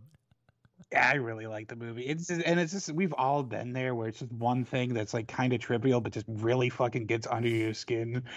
And then when you come down off of that high of just being like absolute bloodlust, just fucking intensely pissed off. Like I love that little part where he just at the end he just mutters, "It was a league game," where it's just like he realizes how like out of hand things have gotten, but still he he still feels justified in his opinions. Yeah, all right. That made me want to watch that movie. First of all, I li- I, I really like John Goodman. I think he's great in a lot of movies. He did a movie with uh, Denzel Washington. Um, oh, uh, what's the fucking name of it? Him and Denzel. ah, it starts with an F. Fuck. It's not. It's not fuck. It's it's a one name. It's like forever or all. Him and Denzel did a movie, and it is fucking awesome. And he has some great scenes in it. It- It's another movie about you know devils and uh, Fallen. Fallen. Thank you. I knew it was an F. Thank you. Thank you very much. I went to watch it once because I knew I had the movie, and I went on the hard drive and I saw I pulled up this movie Fallen, something my wife had downloaded, and I guess it said replace movie. You know how you get a you know repeat name of a file. Mm. And it was some bullshit four hour fucking mythology movie.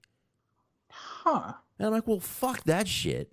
Went and downloaded my movie again. I mean, bought. I mean, got, uh, found. Well, you can download a movie that you purchase. Of course I did. drive. Of course I did. Of course I purchased it legally through absolute legal terms and tender. There you go. Uh-huh. Uh, James Gandolfini is also in this movie. It's timely because Ooh. the Sopranos movie came out today. Mm-mm. Yes, it did. I'm uh, a little curious to see that. That is is that a a, a movie or a Netflix uh, drop. Well, it's a movie. You can watch. You can go to see it in the theaters if you'd like, but it is also on HBO Max if you have that. Okay, I can. Yeah, I, I yeah, I have it. I actually do have HBO Max, but just hearing the director say that he just like the idea of people streaming it like infuriates him because it's meant to be seen in the theaters. It makes me want to illegally download it just out of spite. Um, does he know some people have like better sound systems than theaters nowadays? Like people. I mean, does he understand televisions are pretty? Well, there's also that you could have mobility issues where you can't get out of the house, or you know, there's also a pandemic happening. So you know, maybe it's not worth potentially risking your health to go see a movie at this point. Do what the fuck you want to do. You want to go see it in the theaters? Fine. You want to see it Oh, at yeah. home? Fine. Yeah, I mean, I don't. I, I Stop was telling me what to do. Oh, sorry. I dare not. I'm, I'm not. I'm not forcing you to get vaccinated or wear a mask or anything of that nature. But I mean, I could understand some people not wanting to take unnecessary, un, you know, presumably necessary, unnecessary risk. Um, take three, I guess, on that one. You want to hear? But, uh, you, want to hear funny? Yes, go ahead. I go into the bank today. I haven't been inside the bank in a while. I, I wore a hat today. Tell I didn't put anything in my hair. It's all crazy. Kind of got the Jufro going on here. But I go in today, and it's a bank. I figured you got to wear a mask. So I put on the mask. I got a hat on. They told me to take my hat off. Just my hat, Interesting. not my mask. My hat. I'm like, um, I have a mask on, but I gotta take. Like, yeah, please remove your hat. Okay. It was all new people at the bank. For some reason, this bank just rotates people out. I think this is a, like a training bank or something. So, so, like, kind of the idea of like a barber college where they like they're not full on barbers yet, so they like kind of do your hair for cheap or for free sometimes. we have one of those too, right around the corner, actually, or well, down the, from my from my work. But I, I would say this is like bank, like their developmental territory. It's like their NXT. There you go. Okay. How's that sound? Smark. So that sounds quite good. Hopefully, uh, the dead Rick Steiner's son is also working there too. No, uh, we'll see about that. Uh, that that'd be fucking awesome if he was. Please use a calculator. It's all I would say. I mean, somebody actually went in and like kind of fact checked that promo, and apparently he was mathematically correct. Yeah. Ah, okay. I'd like to, get a second opinion. There you go. All right. Trust me, we're going to need a little sense of humor for the next scene coming up here. Uh, if you've ever seen the movie Seven, Smark, with uh, Ah, yes, yes, I have. Kevin Spacey, another movie with Kevin Spacey What's we've got. box? Oh, you have just guessed the scene, sir. Ah. I mean, uh, uh, let's face it, it's one of the most memorable scenes because it's one of the best scenes in the movie. Um, it's Morgan Freeman, Brad Pitt, Kevin Spacey. You have those three powerful actors in one scene. I don't know how else to put what those guys are. They are powerful actors. Brad Pitt, whatever you want to say about him, he still has done a ton of movies and he's good in all of them. He is a good actor. Morgan Freeman, I mean, let's face it, if if you had a choice of an actor to speak at your funeral, you'd probably want Morgan Freeman. Personally, I would want Bobcat Goldthwait in full character. There you go. But I'm weird like that. I want to blend these two. I want Bobcat Goldthwait like dressed up how he was in the '90s, doing a awful Morgan Freeman impression. Where just every so often he'll just go, ah, Ah, yeah. breaking the ticks and shit. Oh yeah, I'm all about this. Yeah, I'm not going to try to do that. Uh, but like I said, Kevin Spacey, Morgan Freeman, Brad Pitt in one fucking scene. And I mean, it's hard to say who really steals the scene here. I would say Brad Pitt did because he does end up shooting Kevin Spacey. Now, Seven is a movie about the seven deadly sins, which Kevin Spacey is. We don't find out it's him till later. Uh, Brad Pitt, Morgan Freeman are detectives. Brad Pitt's kind of a rookie detective, but gets involved in this case. And Kevin Spacey is a fucking psycho in this movie, and he plays a great psycho, which may or may not have anything to do with his real life. But he plays a great psycho in this movie. I and uh, again another excellent movie from 1995. I can't even believe it's that that old of a movie. Um, but um, I'm going to go ahead and play the scene. I don't. I can't talk or uh, do it any more justice than the actual scene is. So I'm hitting play. Put the gun I down. saw you with the box. What was in the box? Because I envy your normal life. Put the gun down, baby. It seems that envy is my sin. No, what's in the box? Not till you give me the What's gun. in the fucking box? Give me the gun. Oh, by the way, his wife's been kidnapped You lie! by this You're guy. a fucking liar! Shut up! So guess What do you what's in the box? He, wa- he wants you to shoot him. No! No! You tell me, you tell me that's not true. That's not true. Become vengeance, David. Nah, she's all right. You tell me. Become wrath. Tell me she's all right! She murdered a suspect, David. No! Just throw it all away, you know. No! She begged for her life, Detective. Shut up! She begged for her life. Shut up. And for the life of the baby inside of her. Come! He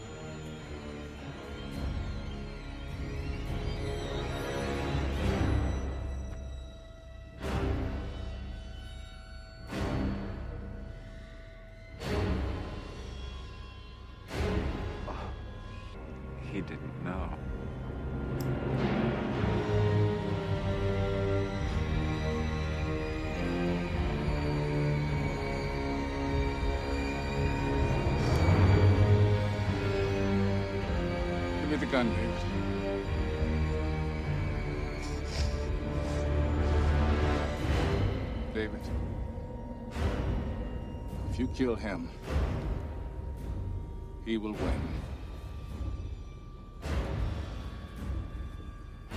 Oh, God! Oh, God! Oh!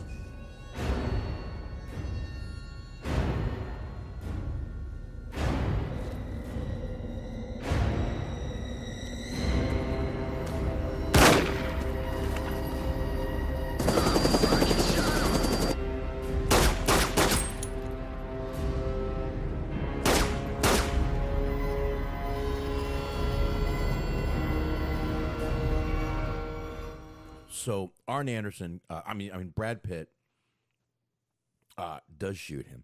Now, again, like I was saying, his wife was kidnapped by the guy, and obviously we find out it was her head in the box. But what I love about the scene is you can li- like you can see the like he he'll sit there and he'll cry for a couple seconds then he'll just put his head up. He's so angry. He goes back to crying. He's angry. He goes back to crying. He's angry.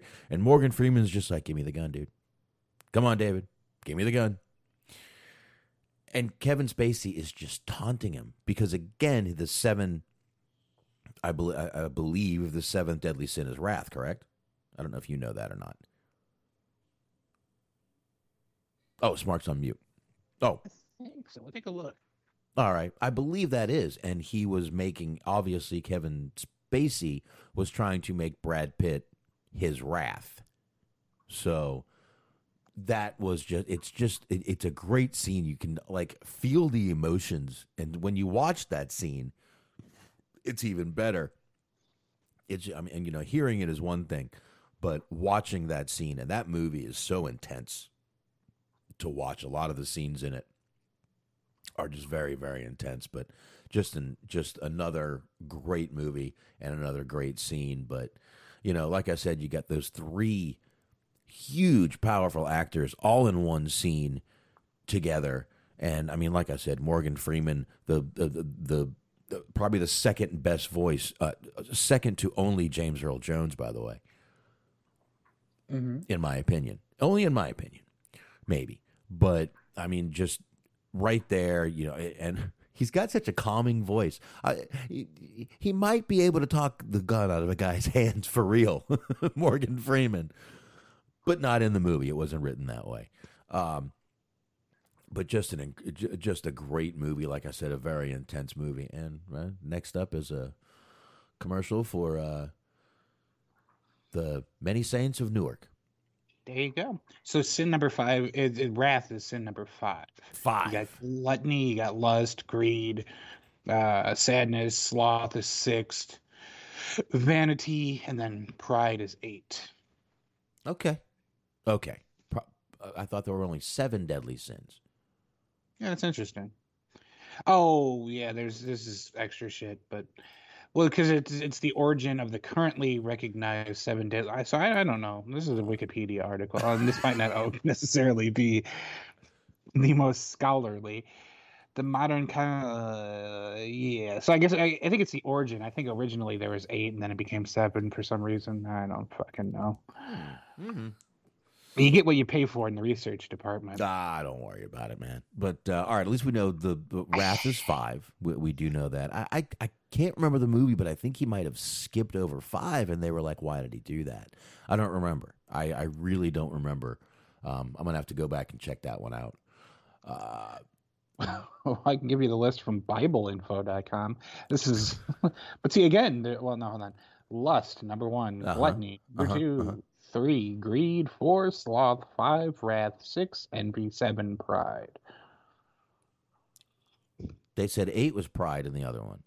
Yeah, but then for some reason they added an extra one for sadness, which I don't understand why. That's not minute. one of the So recognized sins. Wait. You're allowed to be sad, I think, unless you're Catholic. Pride is a deadly sin. Huh? Don't we celebrate that?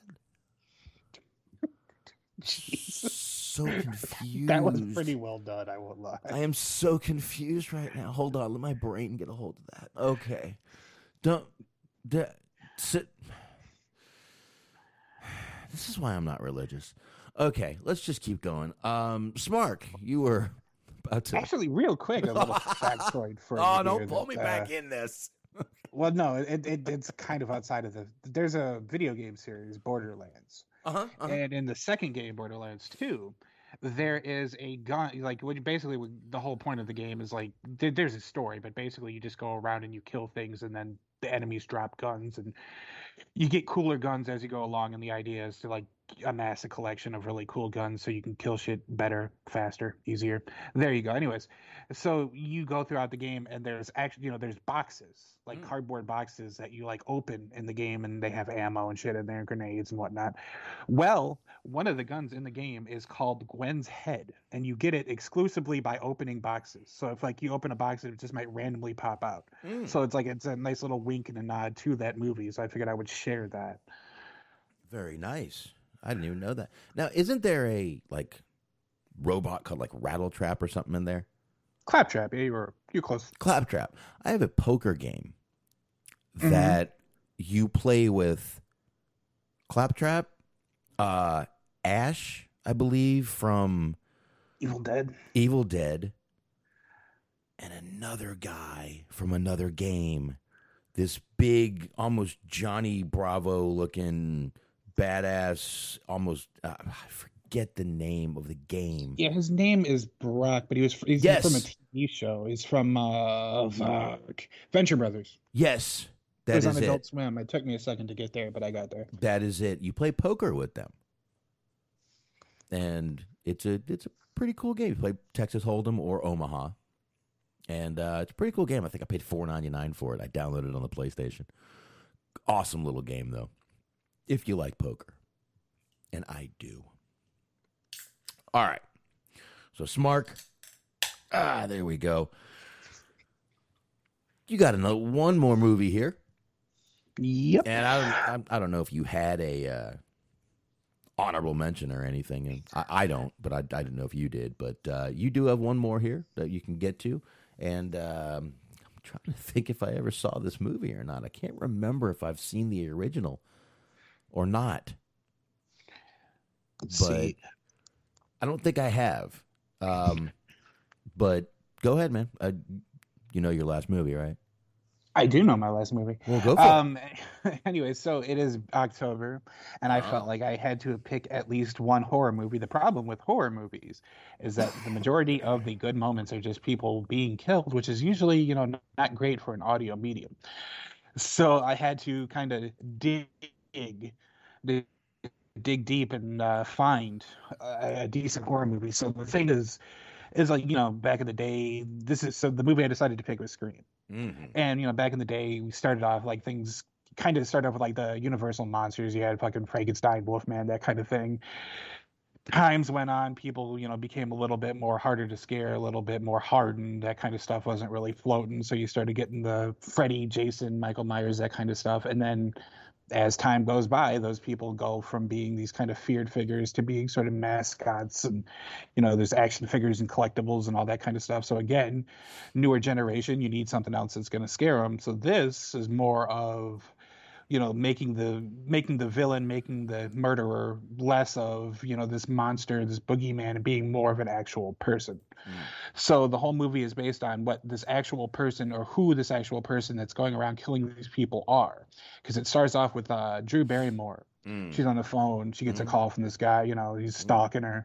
She ends up getting killed, which came as a very big surprise because she was a star at the time, and uh, you know, people were surprised that you would have this big star and just immediately kill her off.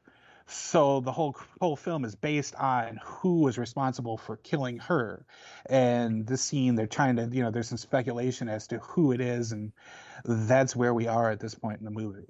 All right. Now see Matthew Lillard's name up there too. Yep, Matthew Lillard and uh, what's his name, Jamie Kennedy. So it kind of goes to show you what good writing can do. Because Ah. I like both of these guys, but neither of these guys are necessarily your uh, typical thespians, as it were. Yeah, I mean Matthew Lillard known for so many weird. I mean Sco- Scooby Doo. He's Shaggy, and most most people. But I mean, he's been back to SLC Punk. He was in the uh, Hackers. He was in the Hackers movie.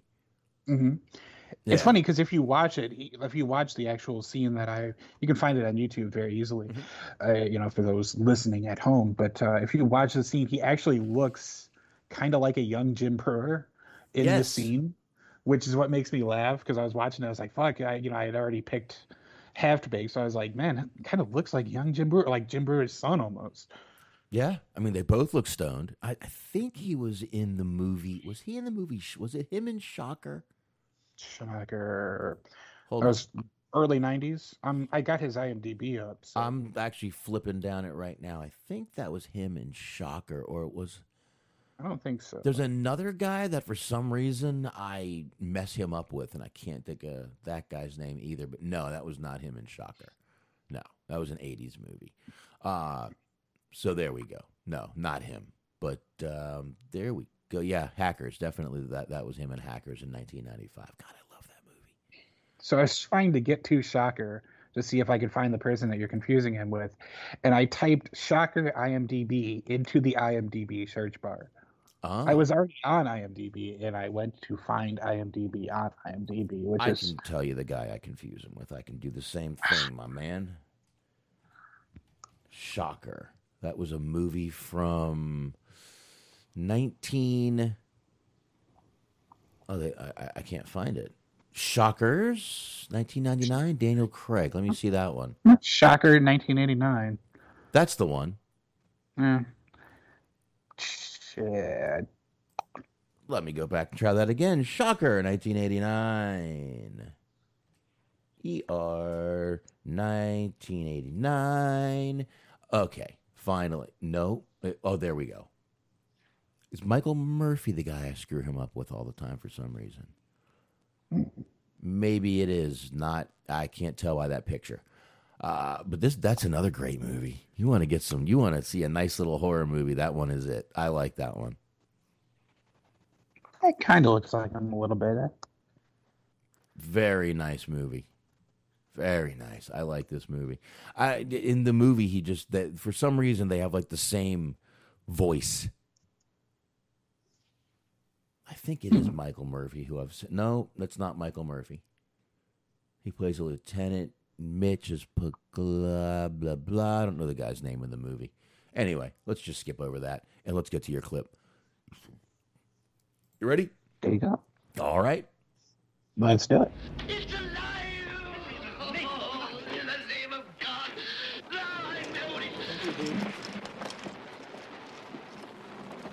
Watch it, jerk.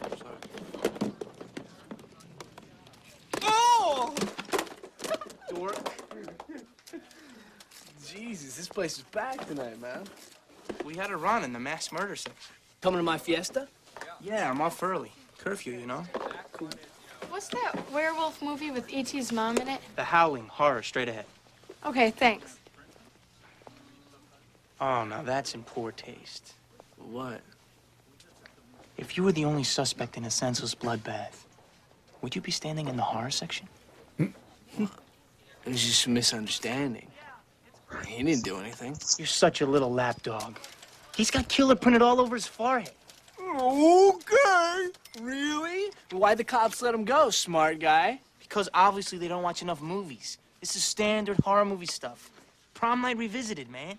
Yeah? Why would he want to kill his own girlfriend? There's always some stupid bullshit reason to kill your girlfriend. That's the beauty of it all. Simplicity. Besides, if it gets too complicated, you lose your target audience. Well, what's his reason?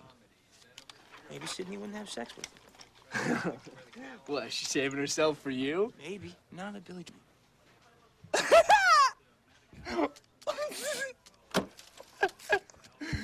No, I don't at all. No. You know, I think, you know, I think it's her father. Yeah, why can't they find her pops, man? Because he's probably dead. His body will come popping up in the last reel somewhere. Eyes gouged out, fingers cut off, teeth knocked out. See, the police are always off track with this shit. if they'd watch prom night, they'd save time. There's a formula to it. A very simple formula. Everybody's a suspect.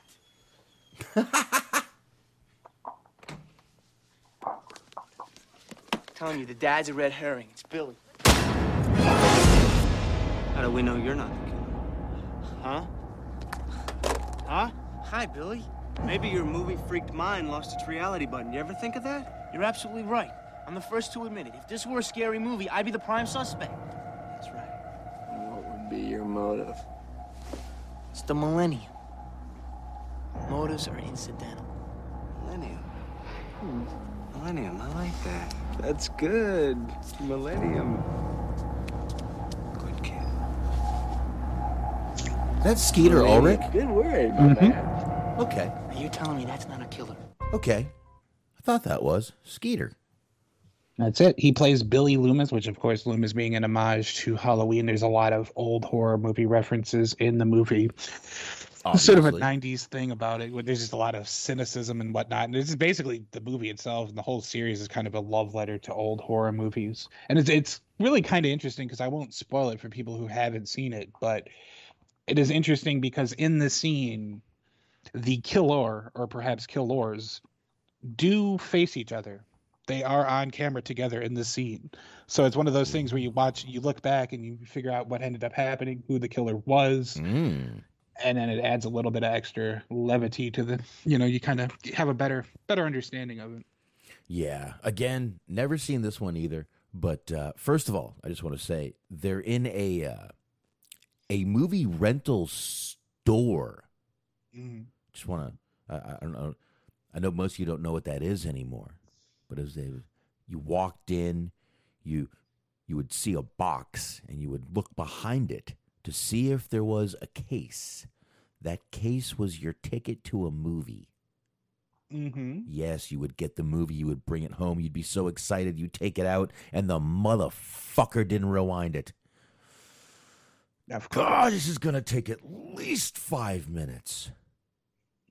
and then, of course, who didn't have the VCR that was fucking already? Oh, my rewind broke. Oh, I got to go buy a rewinder now.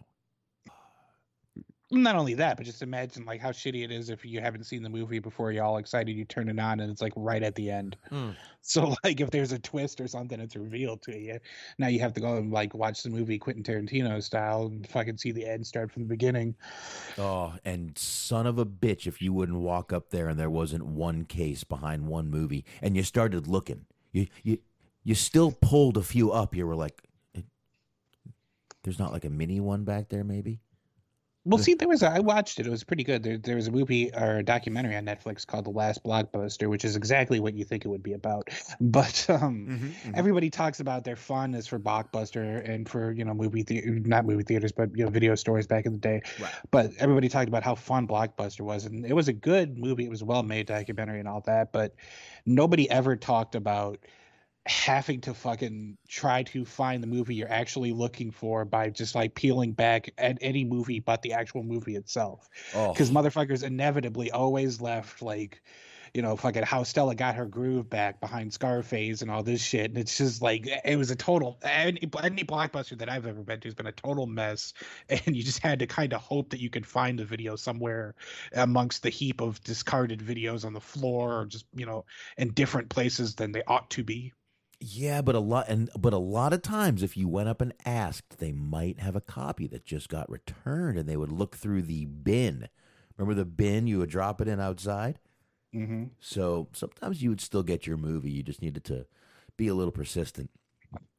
My mom was a manager for a little while at a, along with another guy at a, a video store local to my area in Chicago growing up. So it was cool because the guy who actually owned the store mm-hmm. was like, you know, they were friends. So he, like he would he would always do stuff for me where he'd always like, you know, I was a kid at the time. So he would like if there was a movie that I wanted to see, he would like leave out a copy for me.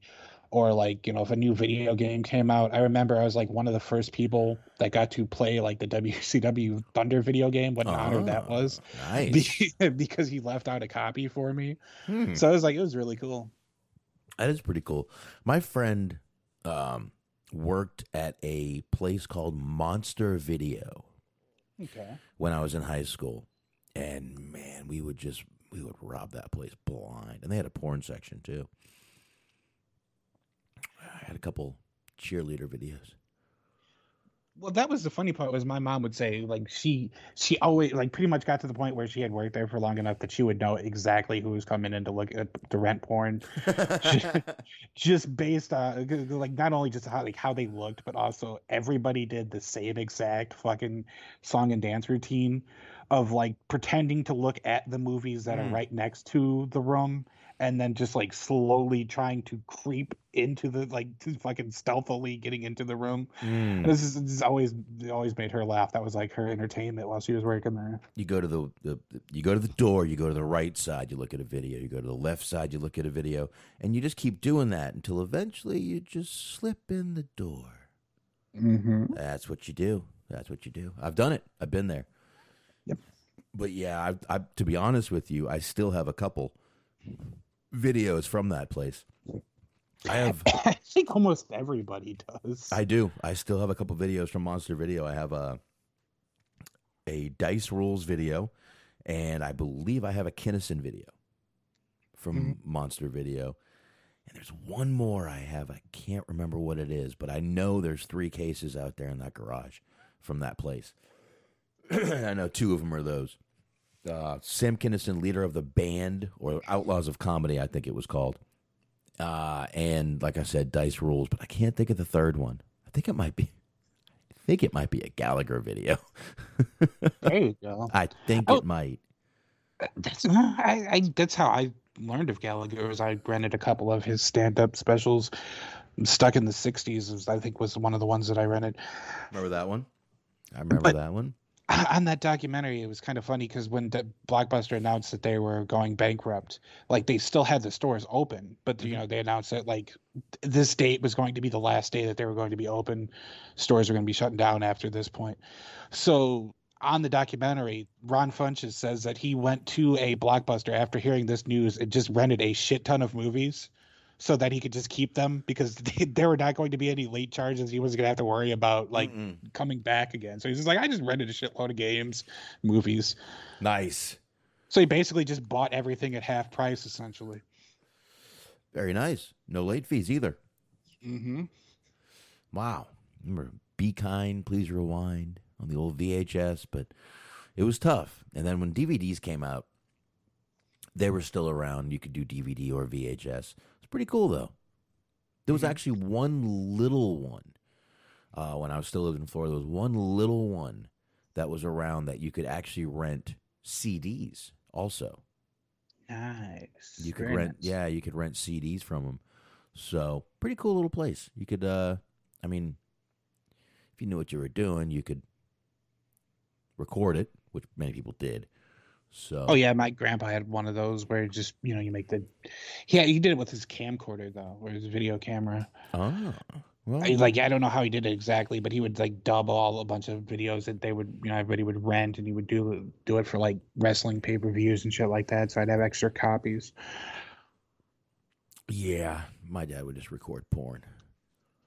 I, I one of my uncle's friends had a CD burner, but this was like a like this was in the late late 90s so this was before cd burners were like a thing or a really popular thing but he had a burner that would allow him to burn video games Wow. so like he had a fuck ton of video games that he would rent for like five bucks or whatever and he would just own after that and you figure those games are like 40 50 60 bucks so he was Well, he was doing quite well for himself That's what I was doing. mm-hmm. I would burn like, back in the PS2 days. I have, like I said, I still have three modded PS2s in my garage. I can't bring myself to throw them away. right But I would literally just. I, I, I have two that are chip modded, one that has a swap disc. okay So you would literally put the swap disc in, and then it would say, you know, put in burnt game, and you would put the burnt game in, and it would work. yeah okay So you would uh, instead of having to solder anything, you would just have to take off the top and then put on this one. And uh, it had a little flip top on it instead of the ejecting the game because you know that resets everything. right This put a flip top on the PlayStation, and you would just put the swap disc in, then let that load, put the game in, and it would just load the fuck up. You could download them, you could burn them, you could rent them, you could burn them. Pretty cool shit. I mean, you still had to do all the, you know, you got to make an ISO image, and then you had to burn it. It was still pretty tough to do, but I mean, I figured it out. So Yeah, I mean, after a little while, it takes a little bit of time, but you kind of you figure that shit out. Like nowadays, though, with that, with the PlayStation Two specifically, it's gotten to the point where you know you they have emulators and shit of that now, emulators and ROMs. So you just download the ISOs and load them up on your emulator. Oh, I've got JNES Mhm. in every Nintendo game that ever was made. Oh yes, of course. Oh yeah. So actually, my son found it on this computer, and I'll sometimes come in and catch him playing it. He hooks up my little. I have a joystick that he hooks up, little gamepad, and I'll be like, "Dude, what are you playing? Joust." like that's my boy. I mean, sometimes those are the most fun games to play. Some of them are, man. Some of those games are really cool. I'll I, I'll just jump on Donkey Kong. That's my that's my fucking game. What I need to do is take one of these computers out in the living room, and I mean we've got four computers here. I need to grab one, put it out there, and put JNES on there so I can play it on the TV. There you go. Ah, we'll get that done. All right, but um, I I probably need to check out Scream. Looks like something I would like. A little kind of a kind of a spoof of a horror movie. Yeah, I mean, it, it it is. It's sort of it's very meta. There's a lot of fourth wall breaking. There are comedic elements, but then also there is sort of a straightforward. You know, you do get to see people get murdered. There is a killer. There is a you know twist. So it is sort of everything that you would want out of a standard horror movie. But then you get the homages to older horror movies and different references. And like I said, you know, the fourth wall, some jokes here, some comedy there. Courteney Cox is in it too. She's a reporter, Of so that might help sway you. No, actually, you, you had me at Drew Barrymore. I don't care. Ah, if- yes. I don't care if she's in it for five minutes. I, uh, she is, I, short, thick, and blondes. Mark, I've said this before. There, that's that's that's that's my type. There you go. I've, I've said it before. You know, I said it about Toni Storm, who's actually engaged to Juice Robinson. Congratulations. Come a long way from being CJ Parker. Funny you said to come. Uh, anyway. well, yes, that is also true. Yeah, yeah, yeah, yeah, yeah. So, anyway, like I said, we're uh, not only doing uh, movies, uh, but we're also doing television Smark for the next one because this I do have. Put it this way: before I asked you to come on, I already had ten, so I've already got five more lined up for next show. There you go. So we'll do this again. Maybe, uh, maybe sometime next month we'll we'll do it again.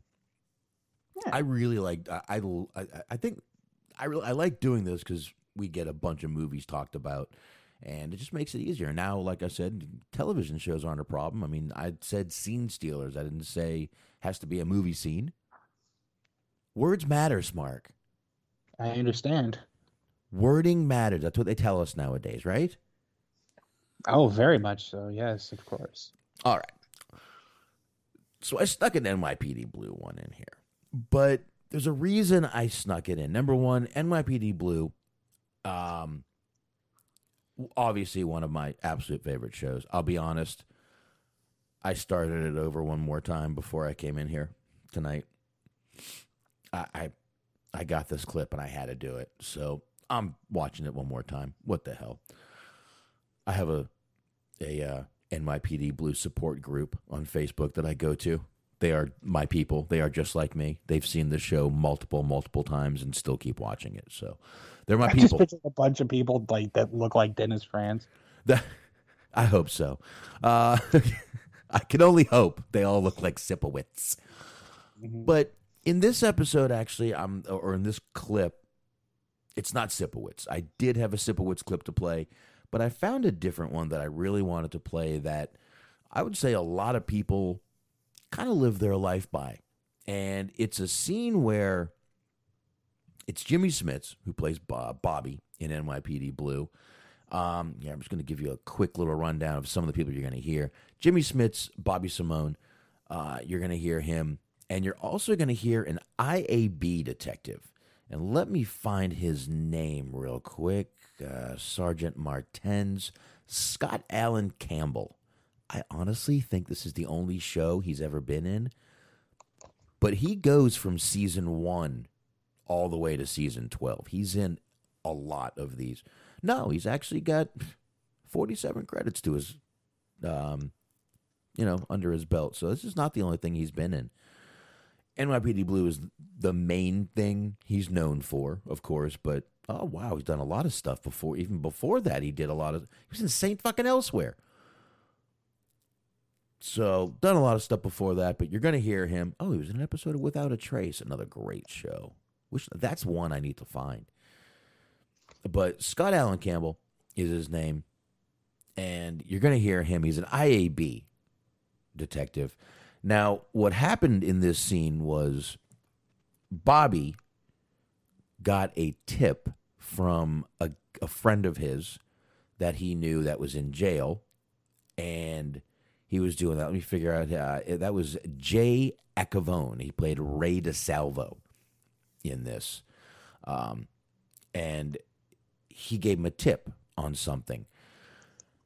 Well, he got him, and this is where he finds out that the same snitch that he had was also the one that IAB was using. And Martens, again, IAB, but they have a certain relationship, says something in this scene right here, which not only does, like I said, it, it is a very powerful scene and a great little saying to kind of live by, but it comes up again at the end of season four, which a lot of things in NYPD Blue don't get revisited. You know what I mean? It's one of those shows where it's just kind of like, okay, well, it's a new day, a new time, a new week, a new time. But this statement gets revisited, and I think that's why I'm going to go ahead and play it. It's not a very long one, but here we go. And I just had to set that up because, you know, it's a long show. This is season three, and uh, here we go.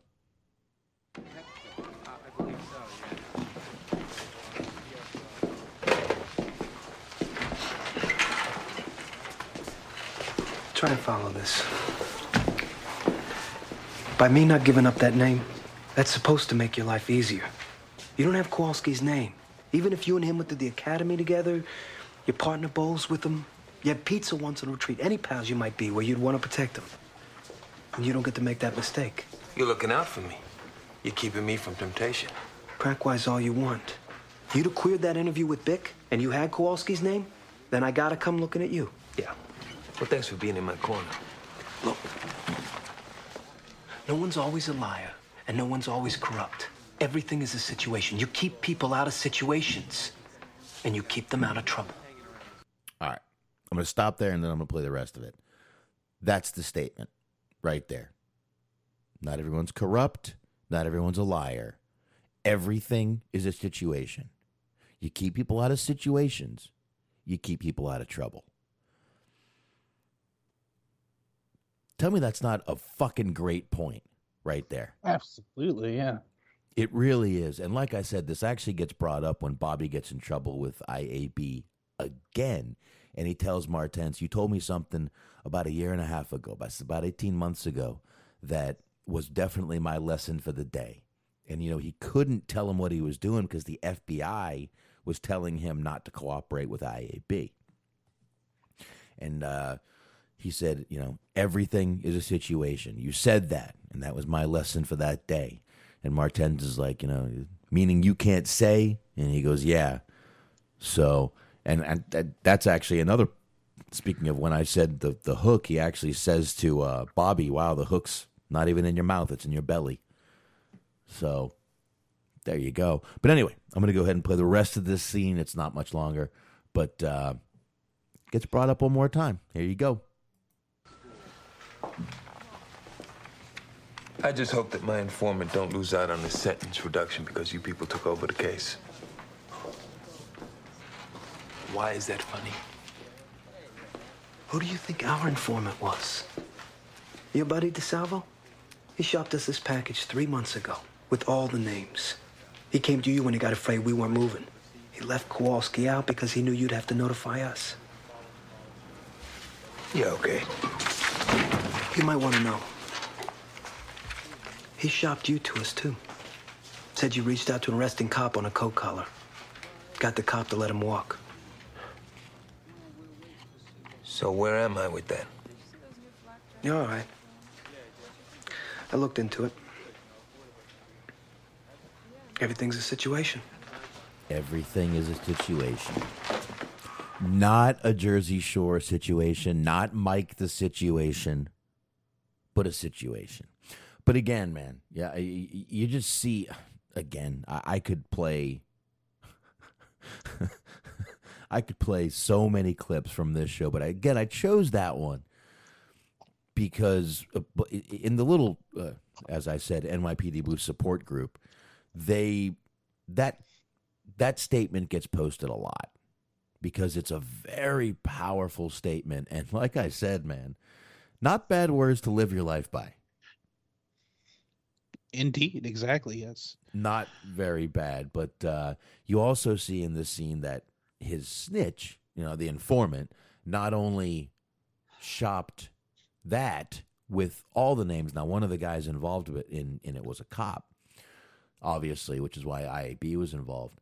But he found out the guy also said something about him. So, but this Ray DeSalvo guy is doing everything he can to get himself out of prison. He feels he's not there. You know, Bobby did warn him at one point stay out of the club you're involved in. But this show is just, I mean, obviously, I love this show. I'm not going to sit here and try to lie. It, it's an amazing show. I really love this show. I've really got to figure out a way to do a whole podcast on this, to be honest with you. But I'll figure that out another time, another day. But again, uh, what do you think of that little scene there, Smark? Just uh, once again, though, shows you can't uh, can't trust anybody when you're a cop. But uh, go ahead. That's a good point too. Yeah, I mean, well, and it's one yeah. of those things. Oh, No, I'm just saying. Well, they're detectives. They're not uniformed police officers. I apologize for cutting you off. Please go ahead. I, I was making sure because I had muted myself a couple of times to ask my dog if she needed to go outside. So I was trying to make sure that I still had everything going. But yeah, that's one of those things. Like something like that is when you're kind of as deep into the woods as you are with that. It, it's, it's some of it kind of when you don't have proper context, it gets lost. But I feel like for the most part. It's, it's still understandable even if you haven't seen it, and you did a pretty good job of setting it up. But uh, all in all, I, I thought it was a good scene. Yeah, it, again, it really is. And like I said, that saying there is something that gets brought up a lot in the NYPD group, group I belong to. And, you know, the, they all say it's kind of what a lot of us live our life by. And I'm like, you know, it's kind of a, it, if you break it down, it's just saying keep you, your friends, and your family out of trouble. Mhm. I think it's what everybody tries to do, regardless of what it is that you do for a living. But the everything is a situation is another good point because really everything is. Every problem you have is literally a situation. You just have to work out what to do in that situation. But man, it's uh like I said though, it gets brought up again in an, in, in, in later, and that's just not a very like it's just not something that happened in this show. This show just sort of moved on, moved along. There were certain people that came back down the line, you know, as themselves, but a lot of people came back in these shows as different characters.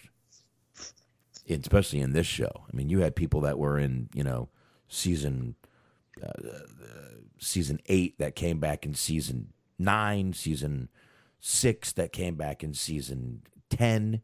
Uh, Jesus, uh, one of the uh, the girl and Andy ended up marrying was in season five, and then came back in season 8 Mhm.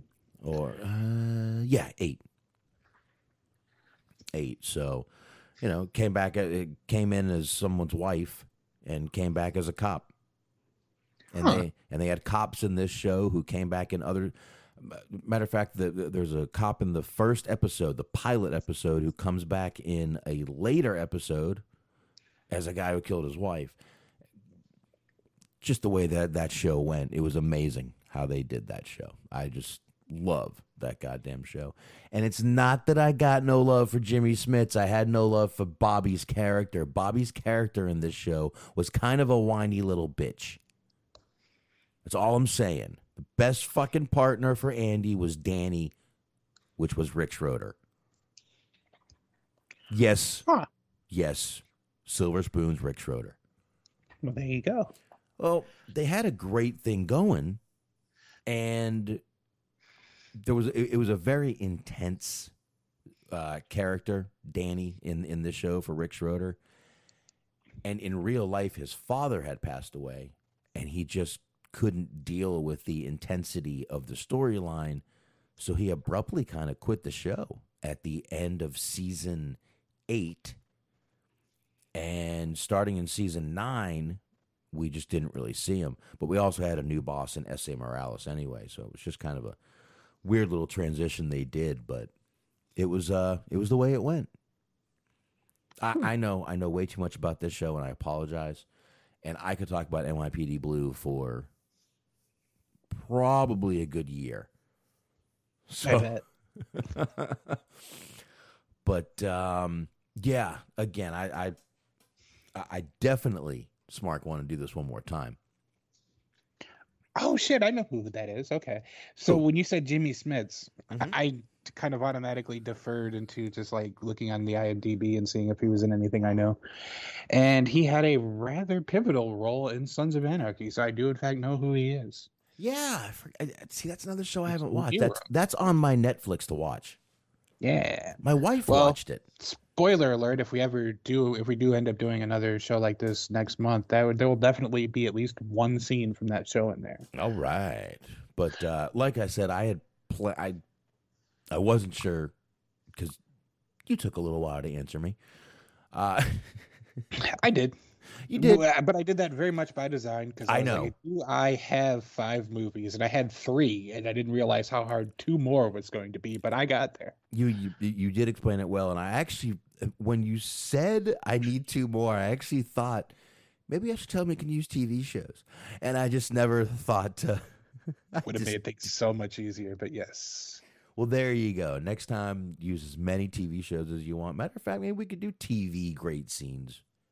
Yeah, I was actually gonna send you a message. It's like, hey, you should do this for TV shows one time, and then that would have been your perfect way of saying, you know, you can if you want to, and then that would have saved me about two or three hours this afternoon. But it is, it is what it is. Well, everything worked out well in the end. Mm-hmm. You know that uh, what do they say? Hindsight is twenty twenty. That's it. Yeah, well, there you go. So I'm uh looking around here. I don't think we got any more. I mean, like I said, I got five more if you want me to play them. Uh, I'm just kidding. I'm kidding. I'm kidding. We've already done two hours, 20 minutes. Probably time to get on out of here. Let everybody get to their weekend. That's it. I'm ready for the goddamn weekend. I can tell you that right now, man. I can tell you that right now. So, you know, we'll go ahead and knock plugs out. I usually do them at the end of the show. I don't know why. Um, but uh, I do.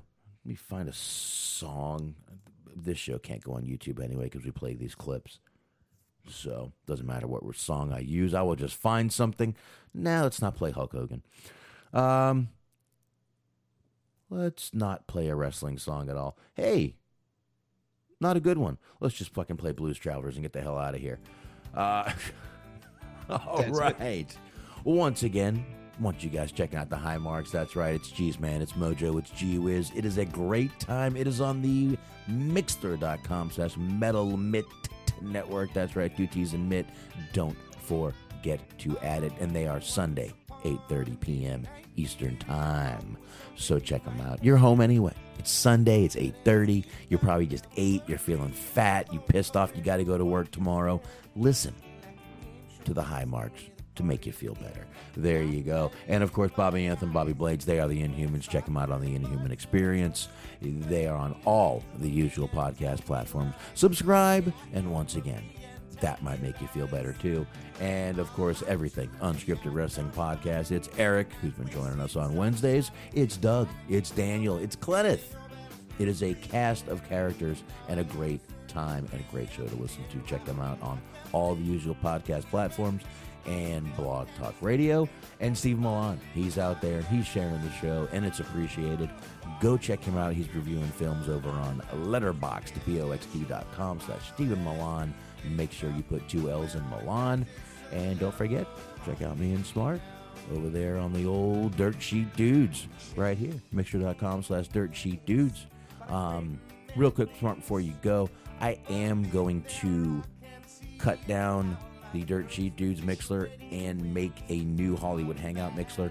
So they're not you don't have to listen to the Dirt Sheet Dudes or the Hollywood. You can listen to one or the other. You don't have to come to the same Mixlr.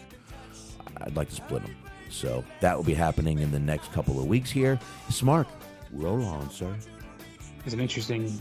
You, you had me on the edge of my seat there because I thought you were going to say, "Well, we're going to have to cut down this show." So uh, No. you're kid, buddy. No, no, no.